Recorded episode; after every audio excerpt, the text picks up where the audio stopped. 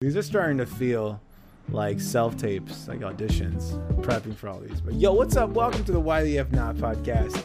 I'm your host, Stephen Brogan Cortez. Welcome to episode 80. 80. Damn. Never thought I'd say that. 80. Yo, watch me get to 180. Today, uh, a guest comes back for their third appearance of the Why the F Not podcast. The one and only Baby Ghost. Uh, we got into some, like, we, we, didn't talk too much about we didn't talk too much about like music per se. We talked a lot about Love Is Blind, believe it or not. That took up a lot of our conversation, uh, and it's a hefty one. If you didn't see by how long this one is, it's a, it's a, it's a good one. It's a good one.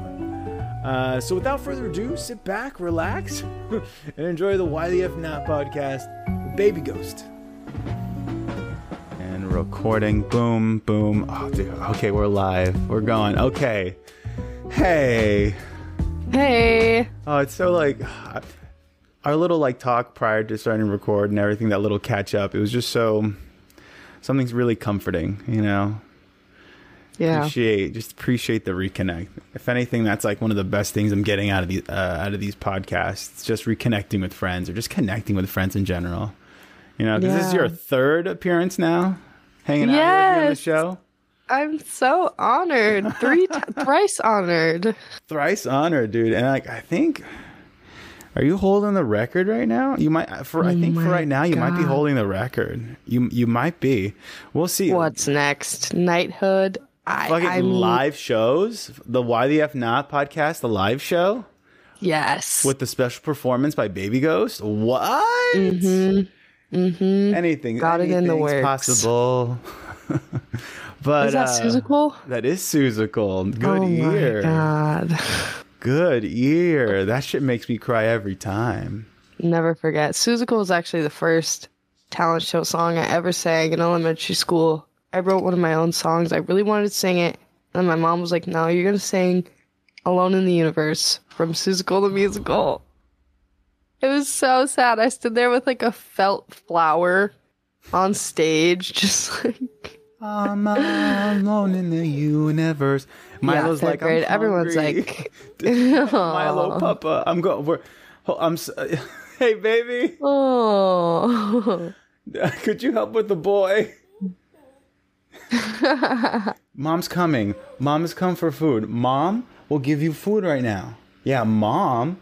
We'll, we have to. We teach him sign language because he's deaf. oh my god. and he's getting these these signs now like whenever like i gotta go out or stephanie has to go out we now tell him like either he's not looking either uh mom or dad are going out and he didn't Oh see my so then he knows and he's like oh, okay because before we started signing to him we would leave and he, there would be a panic for him i guess he's the unknown you know Mm. Right. No, he doesn't know information of what's going on around him. He's in the, dad's leaving, mom's leaving, world's ending. Cool, but now he, For real. separation anxiety is a thing for him. He's a COVID pup, man. He just turned Hmm. three. Happy birthday, Milo! He- he Yeah, Milo. Uh, we got him like Past the right. terrible twos. Yeah, yeah, he's still in them. Nah, he's no. he's he's getting way better at communicating. He's definitely growing up. It's oh shit, he might have to go take a shit. Actually, all right, baby. I think Stephanie's gonna have to take one for the team right now. Oh, cute. Uh, yeah, he's like pawing at the door. Um, he might need to go for a walk. Yeah, because he's he's looking at the leash. Yeah, he's getting way better at communicating. But again, the signing, oh, it's been a godsend. Once once we figured out that he was deaf, we we set a game plan. You know, what signs can we show him that are simple and direct? So we have okay, he's not here, but the first one I'll show you is this. This is walk. Oh, Oh shit! Oh shit! you turn the corner, like he. I swear, he, I'll, I'll put fingers down like that, and he'll be like, "What?"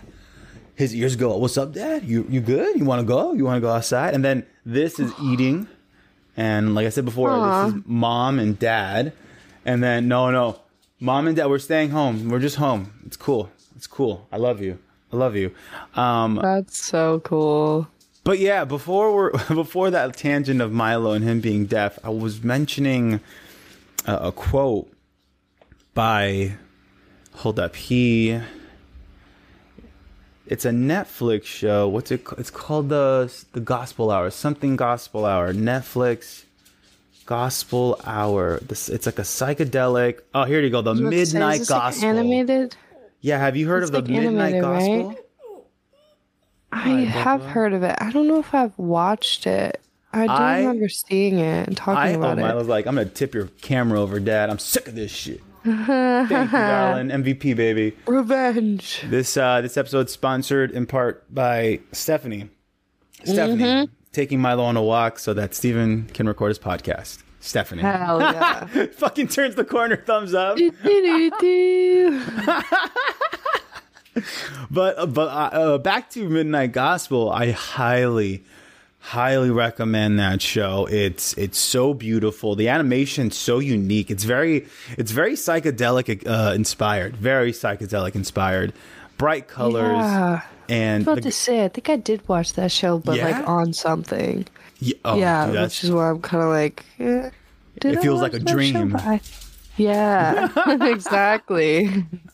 I think I watched that. But the the little guy in the witch hat, right? Yeah, yeah, the per they're all purple, mm-hmm. kind of. Yeah. So the guy who voices the little the little main guy with the witch hat, his name is Duncan Mm-hmm. Trussell, and I Mm. don't I don't necessarily know what his job title is. Uh, I first discovered him on the Joe Rogan podcast. They do a podcast every year, like during like I don't know. They had one during like uh like whenever like the world's gonna end or whatever, whether that be like the Mayan calendar or something or some crazy thing happening. Uh, they like wear ghillie suits or like NASA shit, and they just smoke a ton of weed and just go off on like crazy deep thoughts. But uh, but on one of the episodes I was watching, Duncan Duncan said a quote that stuck with me, especially for what we were talking about, like my family and stuff. And the Yeah. quote was, "Tend to the part of the garden that you can touch." Hmm. I was like, "Whoa, okay." okay because i don't know about you but i i tend to like overreach in my garden if you right like go above and beyond Yeah. or like my, I have people pleasing qualities personally you know? Like i, I know that. Totally. gotta like back that up and like found find my own boundaries. But uh but when i heard that fucking blew my mind dude. I was like tend to the part of the garden you can touch. I was like Yeah. okay. So That says a now so now I'm just trying to focus and cultivate the relationships in my garden that I can touch and that I can reach, you know, and not hmm. overreach where I feel like, you know, it's it's straining me, you know? Got to like boundaries, you know? Boundaries are some people hate that fucking word. Everything, dude. No, they're everything. I was just talking about this today with my friend. Both setting and respecting boundaries. They're both equally important skills, I think. Mm-hmm. Well, that's a this is a beautiful way to start And the equally podcast, difficult. oh, so difficult, dude. So difficult. Cuz at first like Especially for the people pleasers. Yeah, dude. Oh my god, yes. Especially like if you're in a Yeah. in like toxic relationships that you don't necessarily think they're toxic and that they're so cyclical and repetitive and once you step out of it it's it's almost unreal, right? It's like, wait, am I doing something wrong? Right. Mm-hmm. Is this right? Mm-hmm. Yeah. You can fail to make boundaries at your own expense because you think that, like, it'll ultimately better a relationship or someone's opinion towards you or, you know, whatever that is. It's like, well, if I can give this up, then I'll benefit from it in the sense that people will like me more. But that's not always a benefit. Oftentimes, I think that's a detriment if they're liking you because of the sole fact that you disrespected your own boundaries or didn't set them in the first place. Yeah. It's like, is that the kind of person you really want to have in your life? You know, someone you feel that you can't set boundaries around, that at least ones that will be respected. and is that the kind of That's person you want to be to yourself? You know, like Exactly. Do you Mm-hmm. like it starts with self-respect, right? And self-love. Yeah. Mm-hmm. saying Right. I love myself enough to know that I don't want to be treated that way. If you have a problem with that, fuck me. I'm sorry. I don't know what to tell you, but I don't like Right. that. Yeah, exactly. I think it's such a skill to be able to set boundaries and to be in a place where you think that you deserve to be able to set those boundaries. But setting boundaries, I think, is 100% an act of love and an act of self love, also, because it's like, I'm doing this for everyone involved This most of the time. yeah. like I, I've always I, I don't know where I got this from, but I've always liked to say that hey, you can do whatever you want in life, whatever you want, as long as you're Mm-hmm. not hurting yourself or anyone around you. God bless. God, Right. Gaia bless. You know, do you do you boo boo? Yeah. Have fun. But once you start hurting others, and it, it- like that's the thing, it doesn't even have to just be others, because that's why that first one said, if you're hurting yourself, that's enough to stop. Mm-hmm. Too true. It should be, anyways. But I think that there's so it's so much easier to justify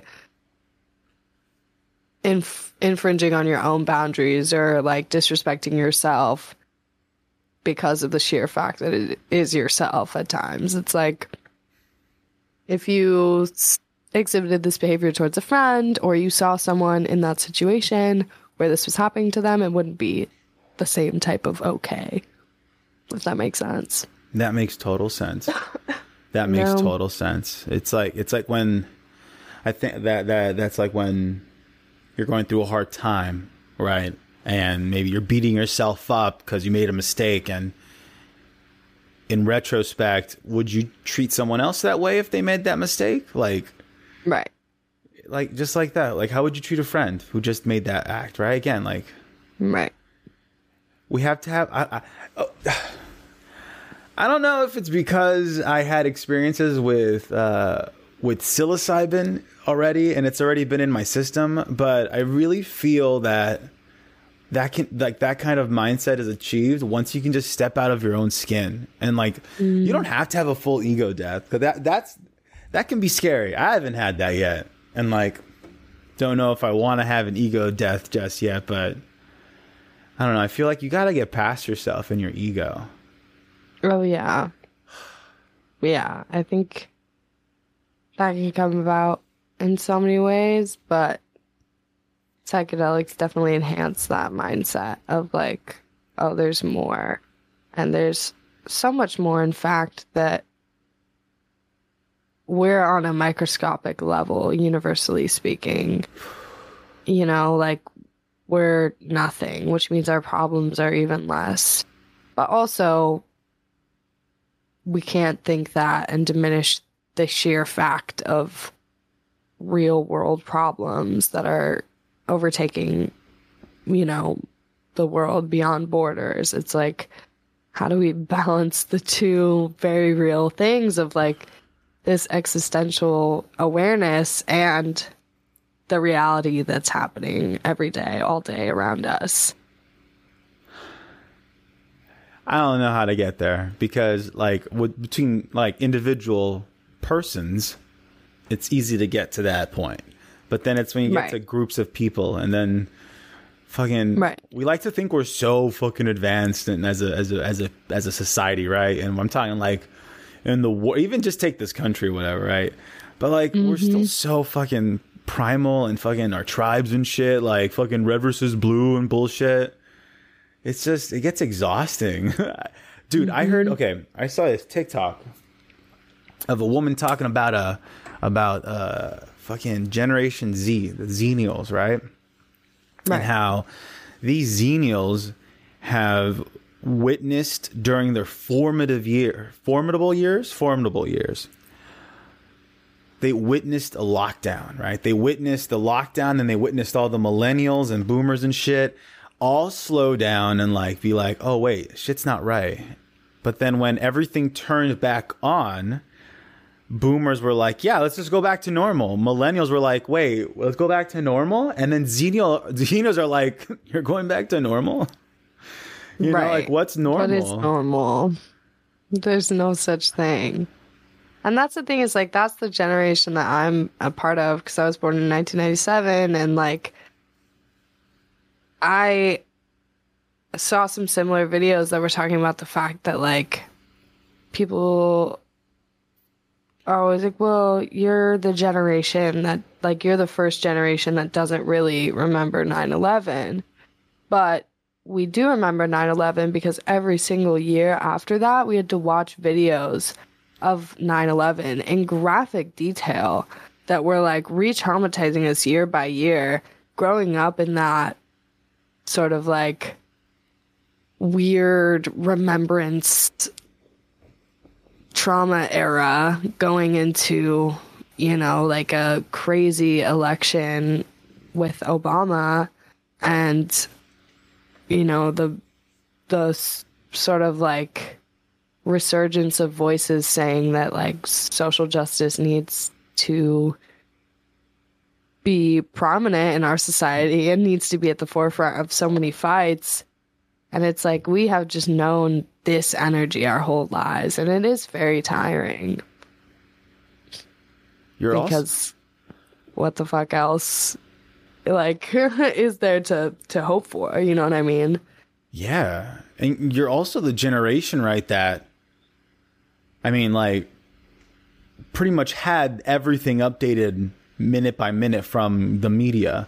Like not just TV Right. and film, not just like news and stuff, right? But like you grew up not knowing like I mean, did you grow up with DSL or like what's like the earliest for you? Was it like Wi-Fi straight off the bat, you know, like YouTube and social media off the bat for you or can you remember a time even before that? Um, I remember kind of when YouTube was still just like popping out. Like when I was young, my dad had the Motorola Razr flip, you know, like that was the coolest thing in the house. Um, all I, I had a Walkman at one point. I had a Walkman with tapes, um, and then transitioned to the CD player, DVD, VHS, all that shit. And then YouTube sort of kind of came out around the time I think when my dad got the iPhone 1. Like the literal OG iPhone, like Right. Fucking mm. round ass corners, like super big. Basically just looked like an iPod. Not even a like, had camera the on button yet. on there. The first iPhone didn't. I even have a camera. I don't think so. No, yeah. no camera. And that was, I feel like, a huge turning point because it was like, whoa, you get everything just like in your pocket. This is crazy. But I was one of those kids who had extremely restricted access to the internet. So I hmm. remember not really going on the internet until, like, on my own until like seventh, eighth grade. Seventh, eighth grade. Was that school computers or just like home computer with internet? That was like a home computer, but very like limited. My mom would always turn the Wi-Fi off. Like when I did my school projects and stuff, she would give me my computer for like two seconds, shit taken away. Like you're done. I Time out. still found a way. I knew how to plug that shit back in. I'm not stupid. Like, hard, mom. Come on. Yeah, I would plug it in. I got Facebook. She had no idea. I was all on there. Like it was great. Um but I do remember some of my friends like showing me shit in elementary school like salad fingers and you know like the scary it's- it's stuff so because funny we just had unfiltered access. Okay, time out. Time out. First off, okay, i was about to just say how I feel like we're not too far apart generation Yeah. wise, but now you just said salad fingers, and I'm like, no, okay, yeah, Xenial. Okay, yeah, 97. Got Mm-hmm. it. Because, I mean, dude, okay, salad fingers is one thing, okay? That's one thing. But I remember a time in school, during middle school, where like we had unrestricted access to the internet in our computers. Where they didn't Right. know about firewalls yet, I think, on for like the for LUSD. We were looking at do you know what the Pain Olympics are? Oh god, no. Okay, see, now I see where the generation gap is. Perfect. This is usually where it stands, where people are like, Xenios are like, oh, I had unrestricted access to the internet. I had salad fingers. I had Definitely Shrek is love. People, Oh, yeah. See, that freaks you out. That freaks you. Okay, trigger warning to anyone watching this or listening right now. I'm just gonna give a slight description of what was Pain Olympics. These were videos that we were watching in middle school, and I'm only oh, like you said, 97. I'm 91, so I'm not even that much older than you, right? Right. But see, even that small time difference did so much generation wise because y'all are talking about salad fingers and Shrek is love. That made you feel different and fuck fucking freaked you out. We had fucking Pain Olympics, which that okay, that consisted that consisted of someone putting a butter knife down their pee pee. That consisted of someone getting wasps and just having them go all out on their genital area. And I'm being very, I'm gonna be very. It, this goes. There's one video of a guy putting a jar up his rectum, and And it apparently, breaks, right? and it breaks. Have you heard of the ru- the the rumor I is like I saw that. the rumor is that it broke because his family opened the door coming into the house and he's in the bathroom. And it freaked him out. And he clenched. But anyways, like I do not want to get into that even more. That's not all I'm saying is that like they like to bring up like 9-11, like you know 9-11, right? But like we were seeing other shit that was fucking with us with How- the internet. Yeah, and that's the thing. It was just like constant stream. And that's why I'm kind of glad sometimes I didn't have that access because I know kids who are slightly older than me who like were seeing murders in real time on the dark web because it was just like there. You know what I mean? And that shit is unfathomable. Like, unfortunately, it is fathomable, but it shouldn't be. You know what I mean? Like, that's actually some scary shit in the internet, and we were just let Yeah. go. It's you know what it is. You know you know what the um the Hmm. modern day version of that is is parents buying their ten year old kids, that generation, ten year old kids now, VR headsets and traveling Oh, into the metaverse. Real. Because here's the thing if you have a computer, if you have an iPad, at least you can glance over your kid's shoulder and be like, what are you doing there, Jimmy? What are you surfing there, little Susie? Right. You know what I mean? You got a Damn, VR didn't even think headset. You don't know what Jimmy's on. You don't know what room he's in. Like, yeah, there's some amazing, wonderful things in in the world of the metaverse, right? Like you can go to a stand-up show. You can get a job at a virtual subway.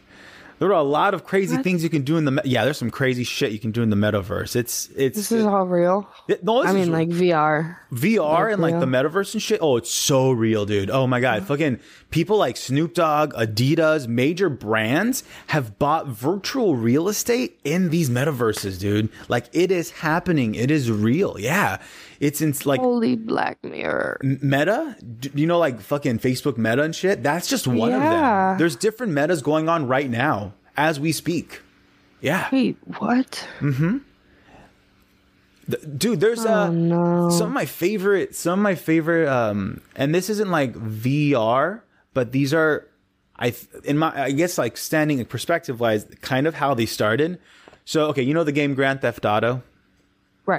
Okay, so people can get Grand Theft Auto 5 right now, right? The news game. You can play it so that you get access to a person's private server, right? Where they are running their own their own uh, their own server, their own simulation of Grand Theft Auto 5, their own world, and you're a lot of the times paying to get access to this world and there's rules and shit, right? Like there's people playing cops. There's people playing thugs, you know, doing dude like like see this that's the big like me playing video games and shit battles fucking battlegrounds or whatever like like PUBG whatever like whatever so- I'm playing Sonic right now whatever I'm a fucking baby compared to what these people are doing. Like baby goes like okay.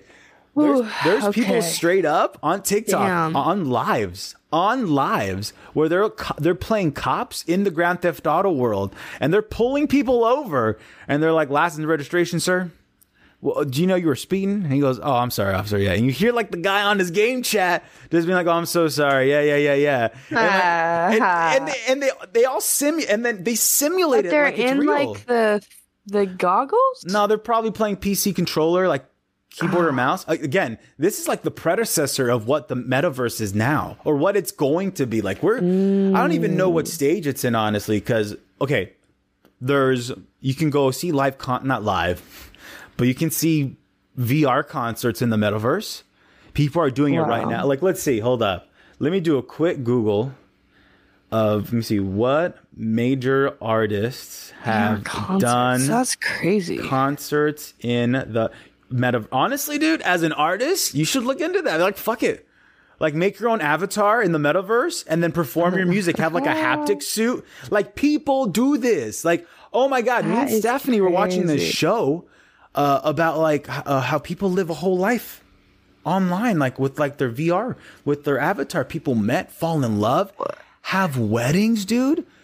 They have huge weddings and all their metaverse friends join. Like it's they have actual lives in this. It's crazy. Okay here we go. This is I'm the so bamboozled right now. okay come on come Are on think, think, think about it what if you told someone Like 20 years ago like what if you told someone 20 years ago you would be able to go live on a, something called a telephone on your phone go live and like sing your music and like make money which is what people do on tiktok It's true. Sometimes I do that and people say weird ass shit to me. Ooh, ooh, wait, wait, I'm like, you do like TikTok lives? Yeah, I do TikTok lives Uh-huh. all the time. Just like random shit. Like when I'm doing my makeup or like practicing my set and I'll just like be singing and doing my makeup or like listening to music and doing my makeup. Everyone's like, What are you doing? Why are you doing this? Because why not? I'm See, like, well, you're here, you're watching it, you're commenting on it, so like, I don't know what to tell you. I, I honest, Like, if I were, if, if I were you, I would, I would just, I would answer them honestly, like, why are you doing this? And be like, it's because it's my art, and I f- find that it really fulfills me spiritually, emotionally, in this re- really otherworldly level. That's why I do this. And then I'd be like, I'm oh, like, nah, fuck your mom. You suck. Get off my stream. Blocked. You know, you know what? I can. Uh, we can do TikTok lives together, and, uh, and we'll, we'll do like we'll, we'll fu- we'll fuck around with the people talking shit. All right. Uh, Yeah. We'll do like jam Oh my God, sessions. these- I'll have I'll have my harmonica, and we'll do jam sessions. wow. My harmonica, Harmonica is sesh. in, it is in C major, so, so so I only have a limited range, Easy. but fuck around with that. Um, but just to bring this back, the mer- the metaverse era of concerts featuring Travis Scott and Justin Bieber. Okay, this is from. Wow. It's called Airdrop Alert. Let's see. Concerts in the metaverse, however, seem to be the latest fad. Not only is the next big building block in the metaverse, but it is also the next step in the evolution of the virtual music industry. Even though we have seen a plethora of artists conducting their business and holding virtual shows on the internet, they were largely answerable to human limitations. Uh, But yeah, Travis Scott's concert in the Fortnite video game space. Over 2 million people in their avatars showed up for the concert. So let's just repeat that again. Travis Scott had a concert in the Fortnite video game space. So that's probably like the the virtual real estate that he rented out his space to, right? And and and and mind you, home my dude's probably in his living room wearing like like trackers and shit, you know? But 2 million people. Two Wow. million people. I mean, think about it. Like That's it's wild. You're more accessible. People can't make it to you. Like who knows? Like right? Like the maybe money's an issue, or maybe sometimes people can't make it physical limitations. Right. Like there's so many variables in that. Why people can't make a concert? Maybe it's, it's a different country. Maybe someone, Right. maybe someone in like the Czech Republic loves Baby Ghost, but they're like, I can't see Baby Ghost because I'm in the Czech I do have Republic. listeners in the Czech Republic. But now, listeners in Croatia. What up, Croatia? wait, Croatia? Yeah, Baby Ghost fans in Croatia. Actually, I have like one. That's what's but up. still, You as, matter. uh, one Croatian fan. I Shout see out. you. I think it's Croatian. It's correct. Would you? Would Although, you, would you ever do a metaverse concert? Would you? I don't know. Tell me your thoughts. know. As an because I'm not a I'm not a, I'm not a singer songwriter. I'm not a, a a performer like you are, right? In the sense like you are. So, like, dude, like, what what's your take on it? I am not anyone who has any knowledge on that kind of stuff. So I'm like coming from the other end. you know, but to me, it seems like it's in the realm of this new age concert like attitude where there are no limitations. We can do anything. We can bring ABBA hologram holograms to the fucking main stage, you know, like all this shit, crazy shit that you never thought was possible, like Michael Jackson's on stage again type shit. But that also reminds me of like that Black Mirror episode where Miley Cyrus gets all of her music like essentially ye- like You know that yanked ha- from her brain. that happened in real life. You know that, right? With Amy Winehouse. Mm-hmm. Like they an AI wrote a new Amy Winehouse song. Yeah. Like that's fucking like Yeah. I, I just So that kind of shit, like to be able to do that, I think is a disrespect to the artists. mm, Um, especially if they're not here anymore. Um, because it's like where does that money go? You know what I mean? If it's not all going to the family, it's going to Capitol Records. It's going to like the people who are producing it. Um, and if it wins an award, like it's going to other people. You know what I mean? So Yeah. the ability to sort of like take bits and pieces of artists' music or performance or whatever, like the accessibility is amazing, but at what point does accessibility become like the ability to creatively license another artist's work as your own or as something else? I mean that I think I think what you're alluding to, if anything, right, is quality over quantity. Do we really want to pump out all these Amy Winehouse songs that aren't really her, or do we want to just appreciate what we have left of what is her legacy as an artist, mm-hmm. right? But okay, Yeah. but here's a question. Here, here's a concept. What if an AI emerges as an artist and it's backed by by a bunch of engineers who built it, but the AI is the artist. And what if the AI wins an award, right? Like it wins an award, right? And then it's not even producers who are picking up the award, it's just engineers. An Elon Musk type of guy or girl person picking up this award. Like, how would that? Because they're doing AI art already. There's AI imagery art happening right now online. There's Right. video is going to come out soon. There's like a mm-hmm. new program that can change your voice immediately while you're talking. I mean, Yeah. What what is real? Like it's we're getting to that point of the matrix, right? Of like what is real?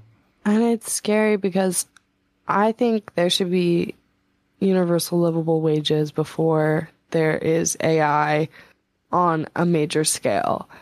Um, and it's getting to that point where AI is going to be something that's utilized as opposed to just like a novelty, you know, and something that does art and something that does this and that. It's like people are going to be utilizing AI without universalizing universe universalizing? I don't know Yeah, that's the that word. sounds right. Um, without making a cohesive coherent like livable wage plan for everyone.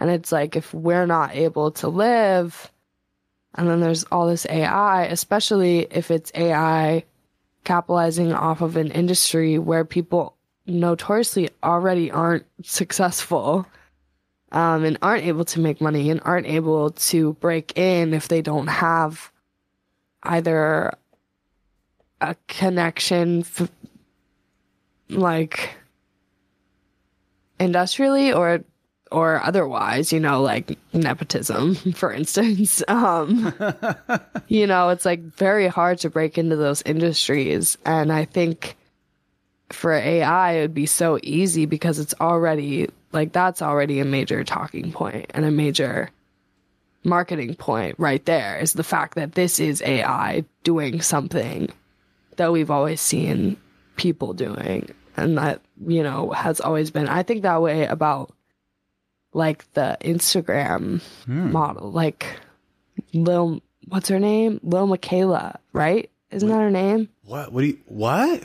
The Instagram There's, like, model, little These Miquela. crazy like Instagram Kiss Kiss like AI people. I think that's her name. Little. Little Miquela. Here, let me send you her. Is that her name? Wait, little. Little Miquela Instagram. Little see. Miquela living in L.A. Meat Villa. Wait. What? Wait. Let me see. Isn't Let me it? see. Lil Miquela, but it's with a Q. It's at Lil Miquela. I'll send it to you.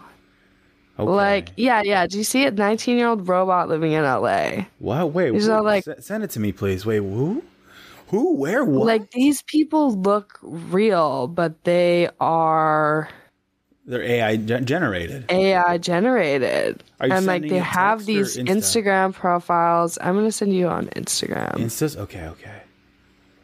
like they they have these profiles they have these social media accounts they'll like post pictures and videos and there'll be other real people in the shots and then it's like them all hanging out but they're fake and the concept just blows my mind because she has 2.9 million followers on instagram and she's like probably made by some old white dude Oh. like i think i looked into her up for a little bit because I was just like so baffled by the whole concept. Um, but it just got to be too much for me because I I just genuinely could not wrap my head around the purpose of this, and I I it was essentially I guess supposed to be somewhat of a social experiment, That's what I was gonna say. um, but it is made like by an adult man. I'm pretty sure. which is weird because she's like a 19 year old robot girl. Um, and I'm just like, I don't know, dude. The fact that this is where we're at right now, and this is what kids are following, like, Well, I'm. It's it's where we're at. what? but it's where we've been at because it reminds me of an account, a story of uh, of a uh, hold up because again, and it's another Instagram story, right? But hold up, Instagram, man. Let me see. I'm a, I'm I'm really good at Google and stuff. Let's see. Okay, beautiful. I found it immediately. Okay, so in Japan, this this is this is the uh, the article title. Japanese biker posing as a woman turns out to be a 50 year old man using a face app. So using face app because he was posting stuff normally, but people weren't having any reception to it. But then he was posing, and here's the thing: he oh. wasn't posing anything like he was just posing stuff of his motorcycle rides. That's it, you know. But it was him, you know, as a woman riding the motorcycle in, in the same outfit and ah. everything. Everyone bought it, you know, right?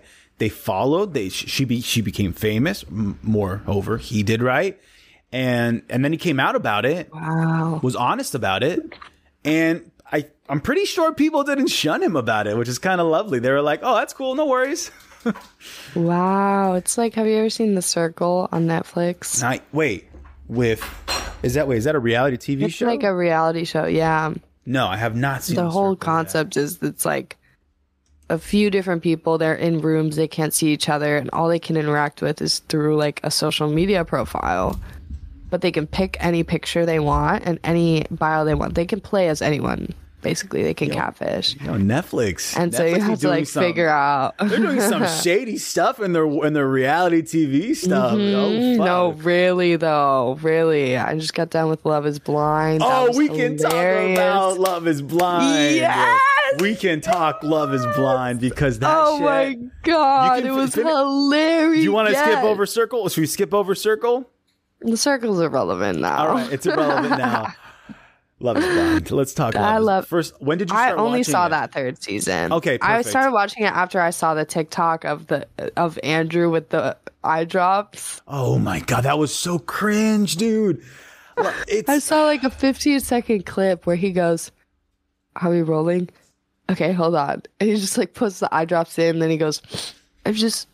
I never thought I could care for someone so much that it brought me to tears.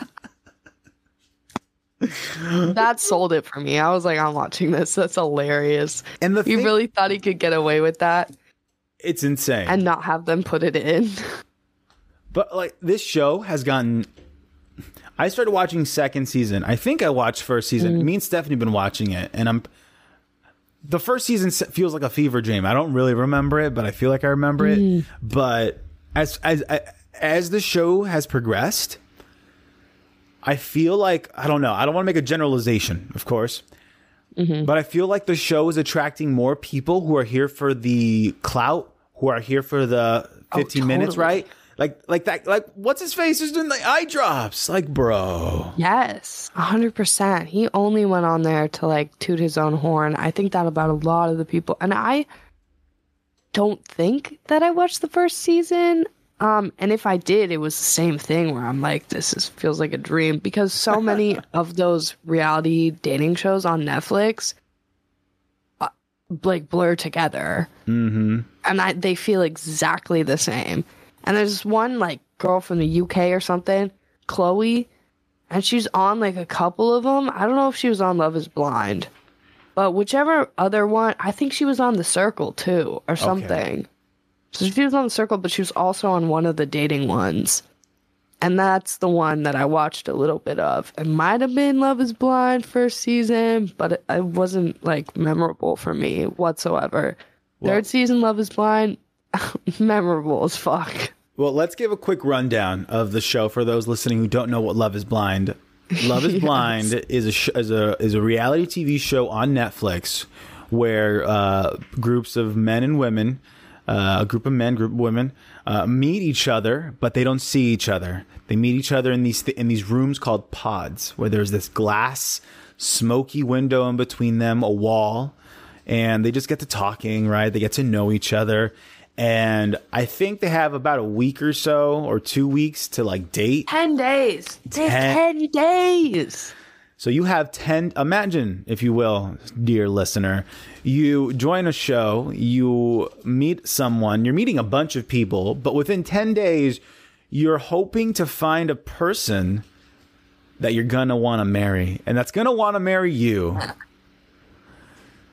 And so this show is to see if love is truly blind. And so far, it's, I mean, it's been it's been a shit show, and it seems like, and I mean that in, in the most in the most loving way, Netflix, you know, because it's a beautiful shit show to watch. But, but the trauma, Ridiculous. the level of and trauma. also, let it be known that so you go through, you get engaged in the pods, then you get out, you have to live with each other for three weeks, but you have to decide whether or not you want to marry them at the altar. That's the kicker. is like you bring all your friends and family, you get the dress, you go to the altar, and then you say your vows. And after your vows, you're like, I don't. and these producers to are say, I don't. These producers are so conniving because they always make the person who you're most worried about, who you're most on the edge about their answer, go first. These oh, Yeah. these producers know what they're doing, man. But so- Yeah. so, so the first ten days, they get to know each other in the pods, and like that can be really cute. You know, they get to know each other, they get vulnerable. So for this season, I appreciated a lot SK and Raven. Hmm. I appreciated how Raven, there was that moment in the pods, and my memory's really fuzzy with the pods now because that's becoming a fever dream in my mind now, like season two and one. Right. but in the pods, Raven was talking to not SK, but was it Bartise? Bartise. Bartise. Piece, bar piece of shit. More like. That that son of yeah, we'll talk about him soon. They, they, they you he assumed they would be a match made in heaven because he assumed that she was this fitness person who was probably beautiful, which she is physically. Yes, she is beautiful, but mm-hmm. The thing I really appreciated about them in the pods was that when Raven was talking to Bartise in the pods, she was doing jumping jacks. Dude, that was so funny. He's Bro. like pouring his heart out, talking about how his like parents like he found out his dad was cheating on his mom or something. Like the moment he found out, and she's like doing jumping jacks, and she doesn't even apologize. He's like, "Are you working out?" She's like, she's "Yeah." like, "Oh, you heard me? That's funny." Ah. Savage, she didn't care, and that's why like. I, savage. so you watched all of season three, right? All of it, even Mm-hmm. the reunion. Yeah. All right. all right, So spoiler alert for anyone watching. Spoiler alert. Um. So with Bart, with with uh, with Raven and SK, SK saying no threw me for yeah, a that caught me off guard for real. But then I thought about it, and after you know watching the reunion and seeing that they're still together, I'm like, oh, Yeah. you made a reasonable I choice. was for the best. hmm A lot of tears, especially. I think he's the smartest one, dude. he was the, he was the most respectful on that show. Let's be honest. Oh, He was the he was the most gentleman out of all of them. And I don't know. Mm-hmm. Should we pick out what's the biggest difference from him? That he's not American. Oh yeah, I'm like, Mm-hmm. wow, the non-American is making all these American boys look like trash. Right. right, for real. Like he was really with it. He was so nice. And everyone I loved Raven was like, stay out of my man's DMs because everyone is just raving about him. Like people love SK. And rightfully so. He's golden, man. Like he's he's Mm-hmm. wrapped in suede for a reason, you know, in velvet. He's wrapped in velvet. Was it velvet or Mm-hmm. Yeah. suede? The Velvet. the man's wrapped in mel- velvet for a reason. You know, he's Oh yeah. because because it was really it made it such a dynamic difference in the show with the gentleman because you have SK right who's with Raven and Raven is a, a very strong woman right she mm-hmm. knows she's beautiful but I feel like she is tired of like having that be the determining factor or like the initial thing that has men wanting her right which is I think Right. what made her want to go on this show um, and here comes SK, who was like, "Hey, I wanna, I wanna love you however you want to be loved, Right. um, and don't worry about it." And SK, for those who don't know, he comes from a South African family where his dad has multiple wives. So who knows what kind of dynamic that was for him? You know, like not saying, you know, I don't know what the kind of life that is, right? No judgments here, right? But like SK saw a certain type of life, right? And he's like, no, like I don't want that. Mm-hmm. I found Raven. Cool. You know what you want here. I want to love you how you want to be loved. yeah. And Raven dug that. And that's why I'm I was so happy when mm-hmm. like first off, they matched. They looked like they matched Right. perfectly at the reunion. They were sitting like polar opposites though, which is like, come on, producers. You wanted them just to walk across the entire stage for no reason. I know. But SK and then put them back in the same positions. make them walk like, back. Okay. But SK made all the guys look bad, especially like, well, it, oh, I was He made say, themselves look bad. He made them look worse. He made them look worse. Thank you for sure. I was gonna say initially Cole, but then not gonna lie, my heart kind of broke for Cole at the end after the reunion. After the entire reunion, and we saw the tangerine story. I was like, oh, Yeah. oh, perspective. It's true what they say. There's his story, there's her story, and then there's the truth.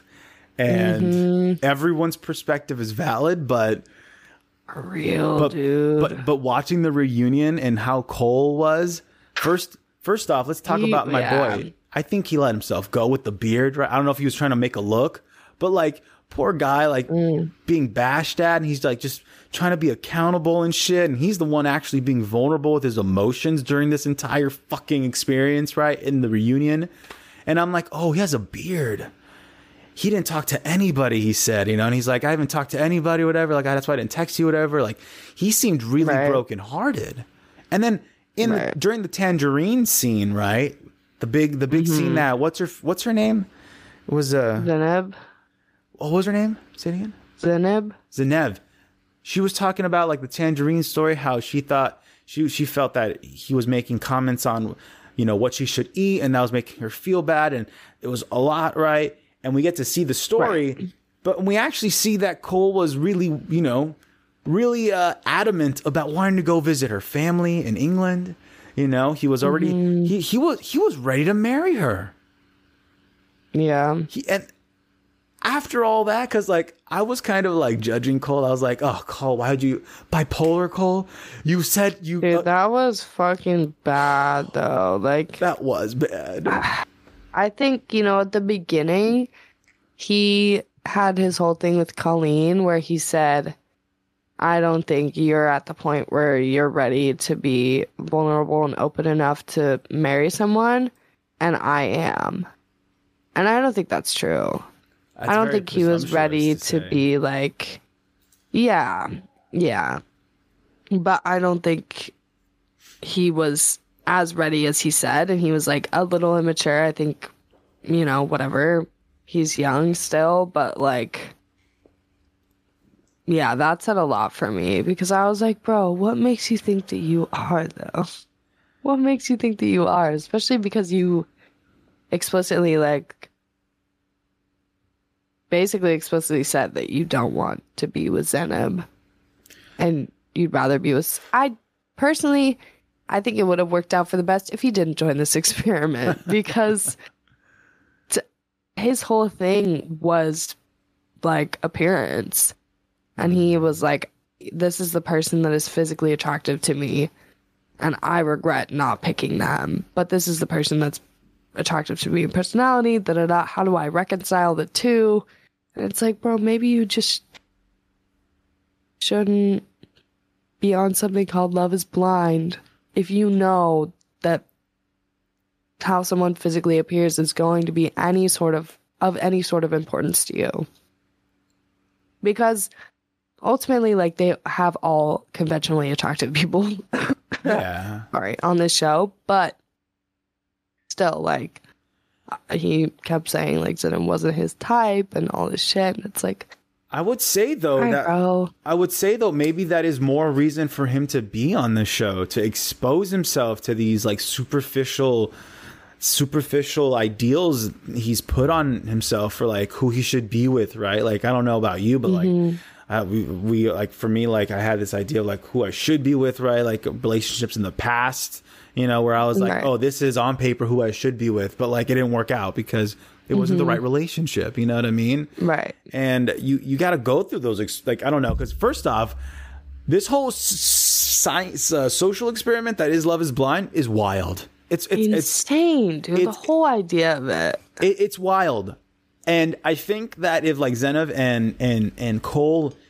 were able to have more than just three weeks to be with each other before they got married, Right. That maybe they could they could they could you know work it out because I feel like all they needed was more time and less pressure. Because Right. I could feel poor Zenev, and is that her name? Zenev. I don't want to like. I don't. I, I hope that's her name. But Zanab, Zen, Zen, is it a V or a B? I want to search it up. um, I think it's a B. Let me see. Hold up. Zanab. colon and Zanab. Oh, Yeah, poor-. Zanab. They were just yeah. not a good match. But but but I I, I thought I don't know. I kind of okay. Oh, like you, yeah, they're not a good match, but I think they could have worked out though if they had more time. Because I could But just that's feel, the thing, I could like- just feel Zanab's anxiety though. Like I could just feel Mm-hmm. it, and then like mixed with like mixed with Cole's like childish nonchalantness, it could work out if they weren't under this immense pressure. But also, it's kind of what makes good TV. So it's like no, shit. exactly. Because it's such a ridiculous premise to say you have 10 days to propose to someone, you live with them for three weeks, and then you potentially marry them for presumably the rest of your lives.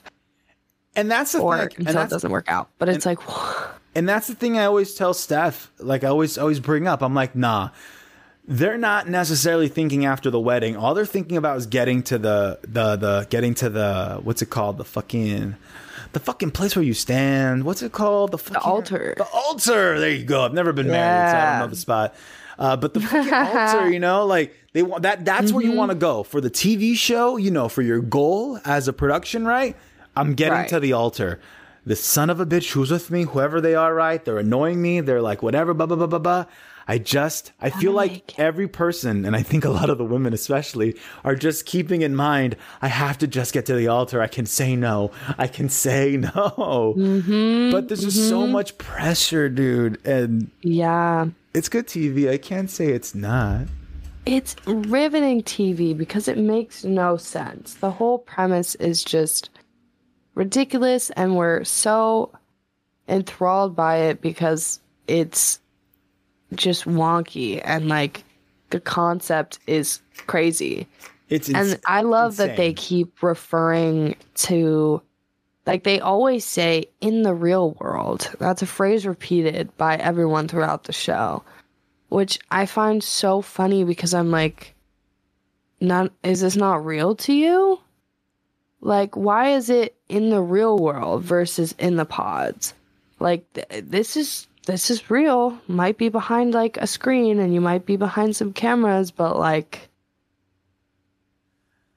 so I just think that repeated phrase was so struck me as so odd. It's because none of them were grounded, dude. None of they were Mm-hmm. all drinking alcohol and not in a good vibration. I before I want Mm-hmm. to talk about all the other couples. I was trying to find the the list of the couples, but an idea I had for Netflix's next great reality TV show, dating show, ready is Yes.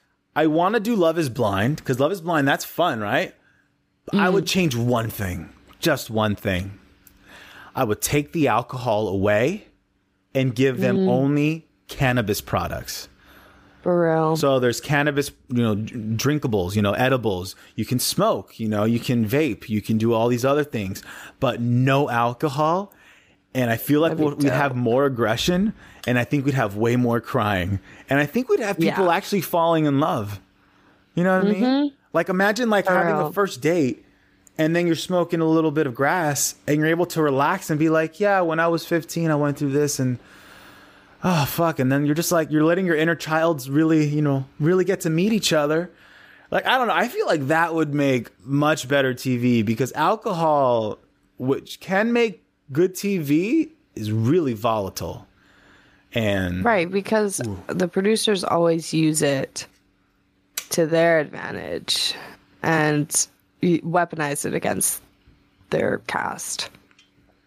Nine times out of ten. how many times during love is blind season three do we see like those like diary room type of like single shots with them after a big incident and they're just like hold up they're just like Their gold stemmed like- wine glass. yeah i i i don't, I don't know what happened i just you know i just i love him i love him so it's gonna be fine it's gonna be fine okay i want to bring up the other couples because um let's see Oh no. who comes up for you who comes up for you right now oh, Colleen and Matt, dude. colleen and matt That who's that is that the do you love me guy is that do you love me do you love me is he the one who got cheated on I think so. Yeah, yeah, yeah. With the unresolved trauma, dude. Yeah. And they ended up getting married. I was really hoping she was going to say no. I'm not going to lie.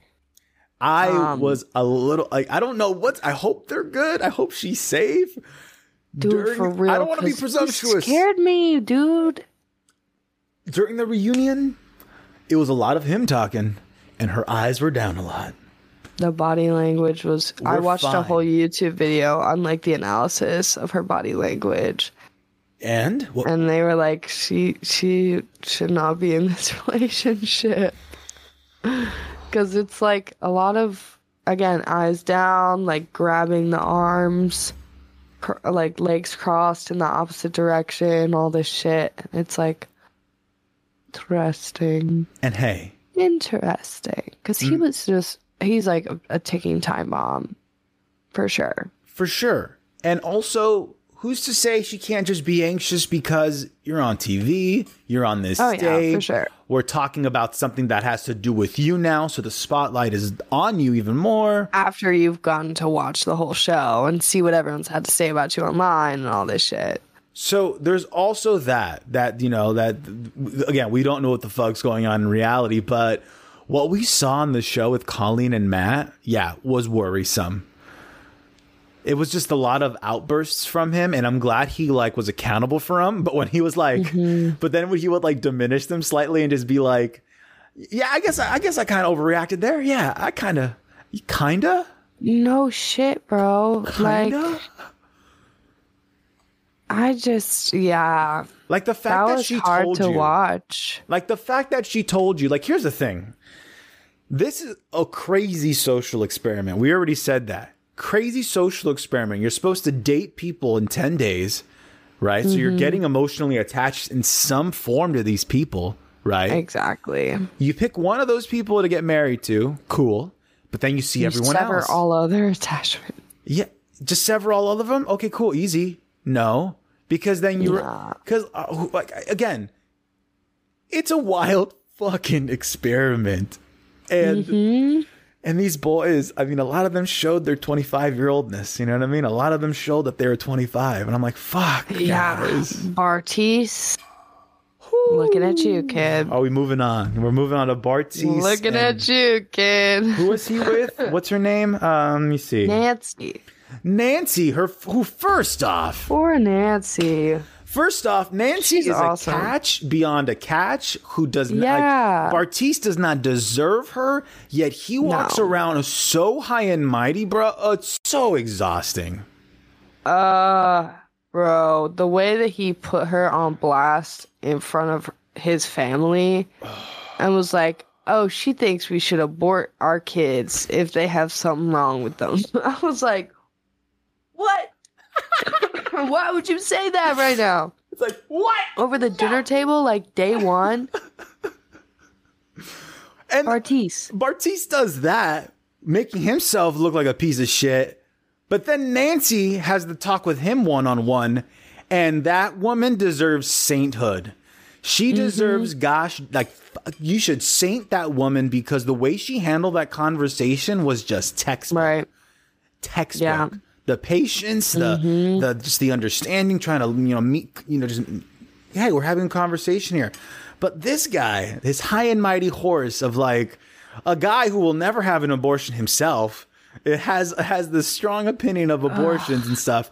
And she's here just giving, you know, not just her opinion, but like her professional expertise because, you know, she like sees what families go through and whatnot. So it's it's it's not just mm-hmm. her la di da opinion, Bartise. And she's also like donated what she donated like 30 eggs or some shit. Ooh. So it's like, I, I don't know, man. It's just like, he's definitely not the one to be talking about reproductive rights.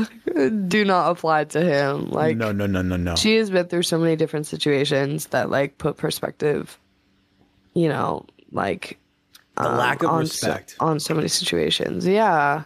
the lack of respect. Like and she you know i think that she sacrificed that seems like a strong word but like sacrificed a lot of herself for Bartise mm. to be like oh let's meet in the middle oh actually you know i could compromise with you on this oh yeah i don't actually think that strongly about this in order for him to like stick around and and like her more. But That i'm like bro. the conversation in the ho- in their hotel room after the pool or whatever that pool night where he Oh my explained God, how he's just crazy attract and again again is this a crazy social experiment? Yes. It's fucking crazy. Yeah. Well, you did talk to other people. Yeah you did connect with them. And yeah you may think they're attractive when you see them but there's something uh, also about self-awareness knowing your audience who you're talking to your surroundings where you're at.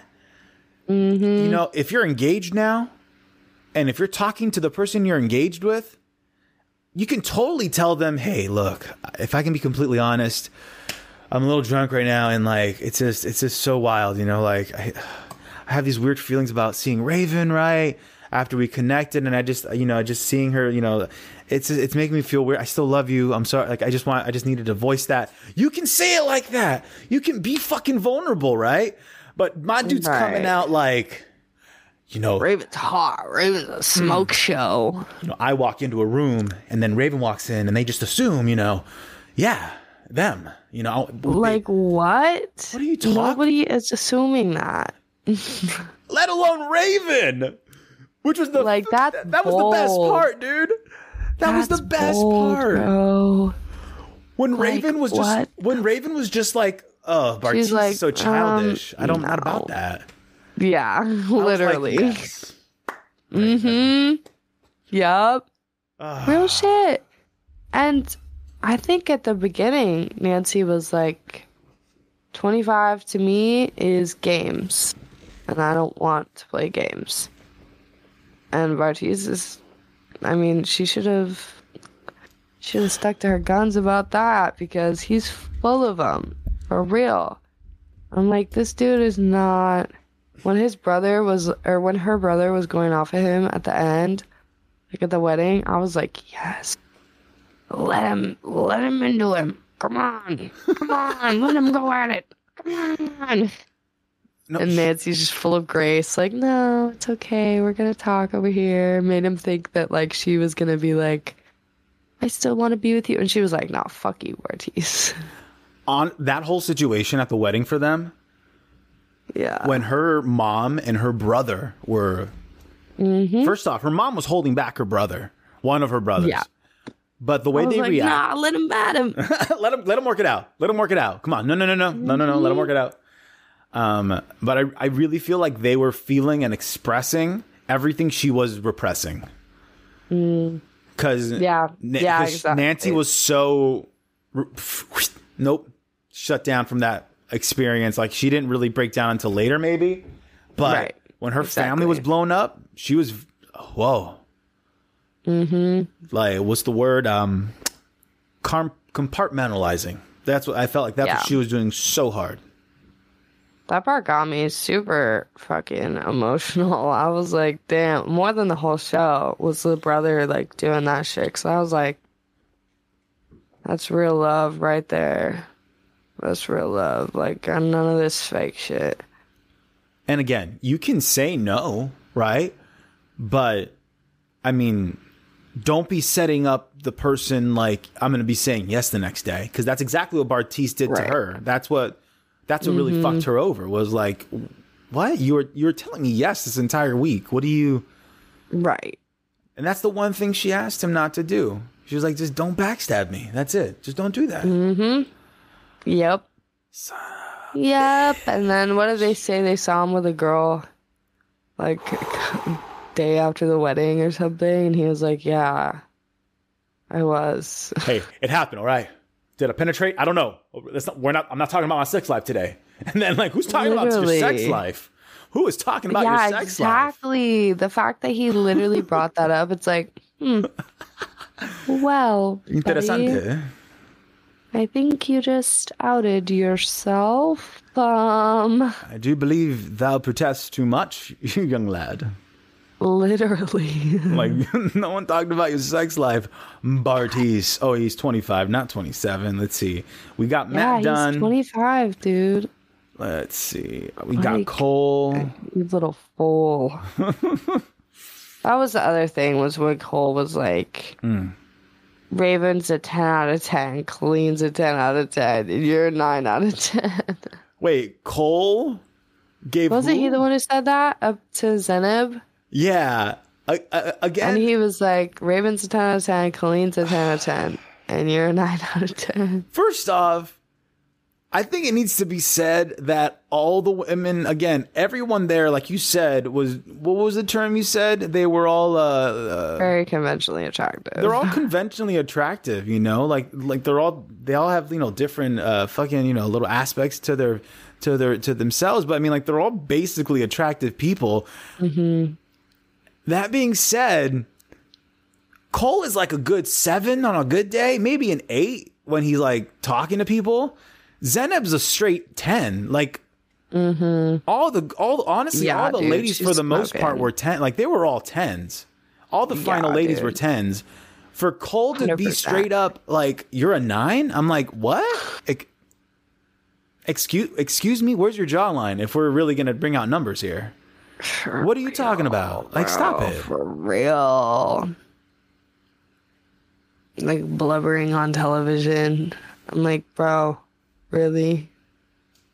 One he- out of 10? He did say though, he did say that he did like he watched this show and he was very very just shocked and appalled to what he was saying. Right. Even to watch himself. Like he was he, he even I mean, himself. good. Self Hope you awareness. learned something, yeah. Damn. I dude. really do. Because, yeah, the only people that I truly enjoyed on this season were obviously Alex Alexis or Let me Alexa. get their names. Let me get their names. Brennan and Alexa. Brennan and Alexa, the cowboy and the, the Jewish gal. Mhm. They, they They, they were, they were such a pleasant surprise because off the bat they're very polar opposites where she's Mm-hmm. very glamorous you know very high lifestyle if you will you know very like that Karda- kardashian-esque type of vibe right very glam she's a- Totally. she's, a, glam gal right Mm-hmm. and here comes this cowboy guy you know right. who, doesn't who didn't come from a very glamorous life himself right very very right. very humble upbringing and who'd have thunk it love is Mhm, blind The fact that he's gonna convert and everything, I'm like, I love this. This is, gr- I love them. That was beautiful. He's like, all right, Like, I, I want no yarmulke." problems. Yeah, And they literally like, they got engaged in the first episode. they were the first couple off the The bat. first episode, like that's crazy. Shakshuka. Fucking shakshuka, dude. That's what Yep. got them. mm-hmm.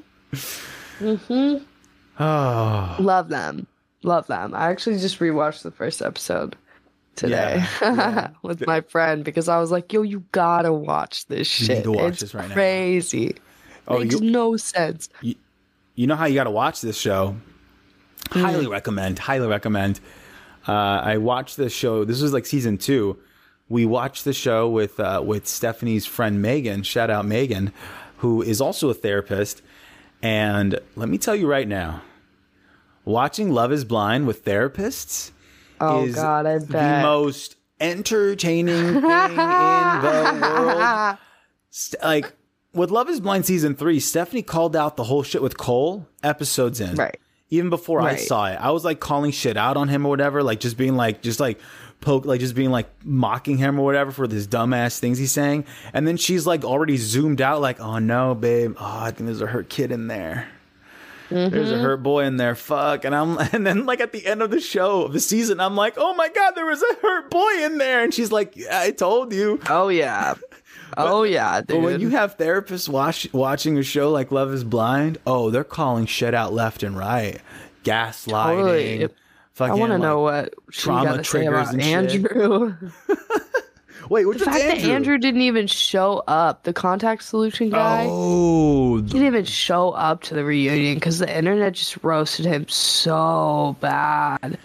I yeah, I I But he did that, bro. Like, if he showed What? up to the show, if Andrew showed up to the show reunion, he would have honestly redeemed himself. I don't know if that's a strong word, but like he was cringe, but he wasn't an asshole, right? He wasn't an asshole. Like he was just cringy. He was egotistical a bit, you know, a little self-centered, sure, and a little high of himself, whatever.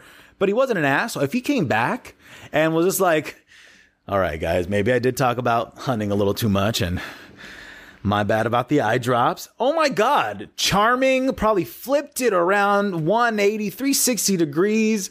Uh, go- fuck, talk to Nancy again. Maybe rekindle that and just be like, fuck, my bad. Yeah, that was kind of stupid, right? Ugh, my bad.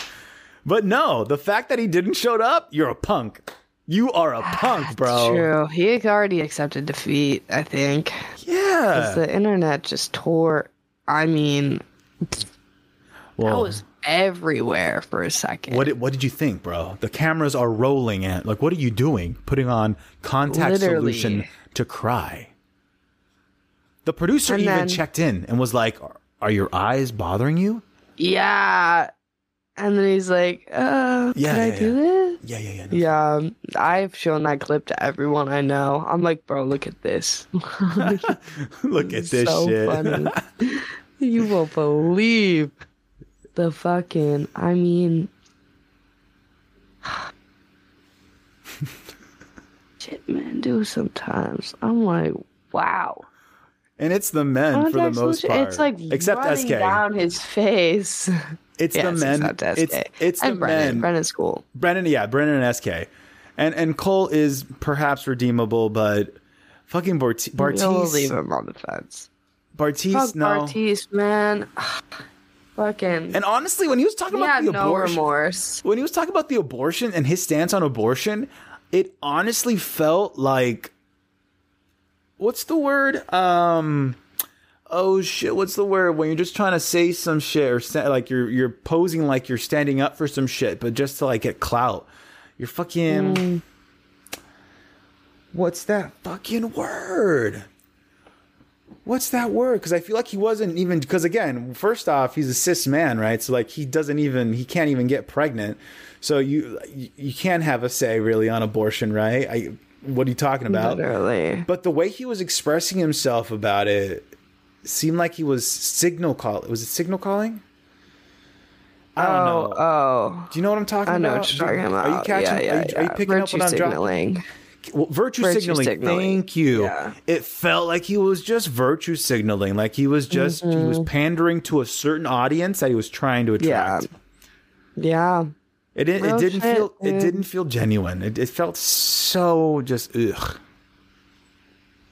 Yeah. Yeah. I love that this episode has mainly consisted like, about Love Is Blind. Literally. That's perfect. That's that's that's what this episode's gonna be titled probably. Yes. It's funny because at the end of the episode, they're like, at the reunion, they're like, this has never been talked about before. This abortion conversation. What do you guys have to say about it? And two people were like, this was a important conversation. I'm so glad we had this conversation. And like said nothing about the substance of it or took any stance whatsoever. It was just, I'm so glad that we talked about this on TV. Wow. And then they moved on. they were like, guys, what are your thoughts about this conversation? And everyone was like, there was a conversation. We talked about it, and we talked um, about it. I'm glad we talked about it. I'm glad we talked about it. Mm-hmm. Um, I'm glad we have differing views that we can all agree on. It's like, no, bro. That is the literal opposite definition of opposing views. of differing views. Like, what? like What do you mean? like here's the thing you can have your own like if it's a religious thing right and you're pro-life whatever but like if we can't even talk about it and just be like yeah cool you're pro-life all right cool i'm pro-choice right if you if you don't want to personally have an abortion again that's your choice cool but it's all about what you're imposing on other people right or like the judgment you cast on other people it's like let's just have a conversation without fucking casting judgment. I don't cast anyone any judgment on anybody who's pro life or anything. Like if that's your choice and you don't want to do that, cool. Just don't be fucking waving your finger at people, being like, you know, even though I'm waving my finger at them, but don't right, be waving your finger at them. being pro-choice is to say I wouldn't do this, but I don't care if you do. And to be pro-life is to impose it on others. You, You know- know? You know what that reminds me of? When people f- don't understand the definition of feminism. I, the, what you just explained what pro-choice is, is how people mix up what feminism is. They're like, feminism Yeah. means it's pro-feminine. It's like, no, it's not. It's it's just equality. Literally. And I'm like, bro, people have so many misconceptions about abortion that are long, like, well steeped in uh, patriarchal history. Um, you know, and that goes even to the clinics that we see across from actual abortion clinics that were strategically placed to trick people into not aborting their fetuses and people would stand outside and still do stand outside and offer things like money offer things like you know shelter and food and say what do you need to keep this baby alive to keep this life alive and literally manipulate people and it's like but you're at the end of the day you're not actually going to help me sustain a life especially if i'm living in poverty but you A- know after after after after the baby's born, measures.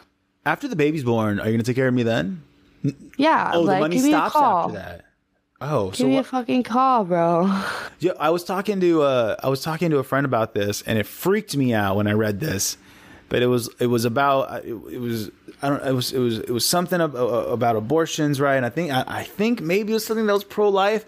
but it was something so disgustingly cringe. But they were talking about uh, the the birthing process. I think I think it might have just been a medical um, some medical piece or something. You know, like just something speaking about birth, birth, the birthing process, and it referred to the mother. Are you ready? Brace yourself. It Oh, referred to the mother as the host body. Right. That shit flipped me out. I'm like, wait, the host body? What are you talking about? Yeah. The mom's a pod. Parasite. What are we talking? The mom's a pod. What are we talking about here? Like I like what? Do we, I mean, it's not. Par- well, essentially, it is a parasite for a little bit. Um, I mean, it's not giving its anything to the mom. You know what I mean? I mean, yeah, I don't know. parasite.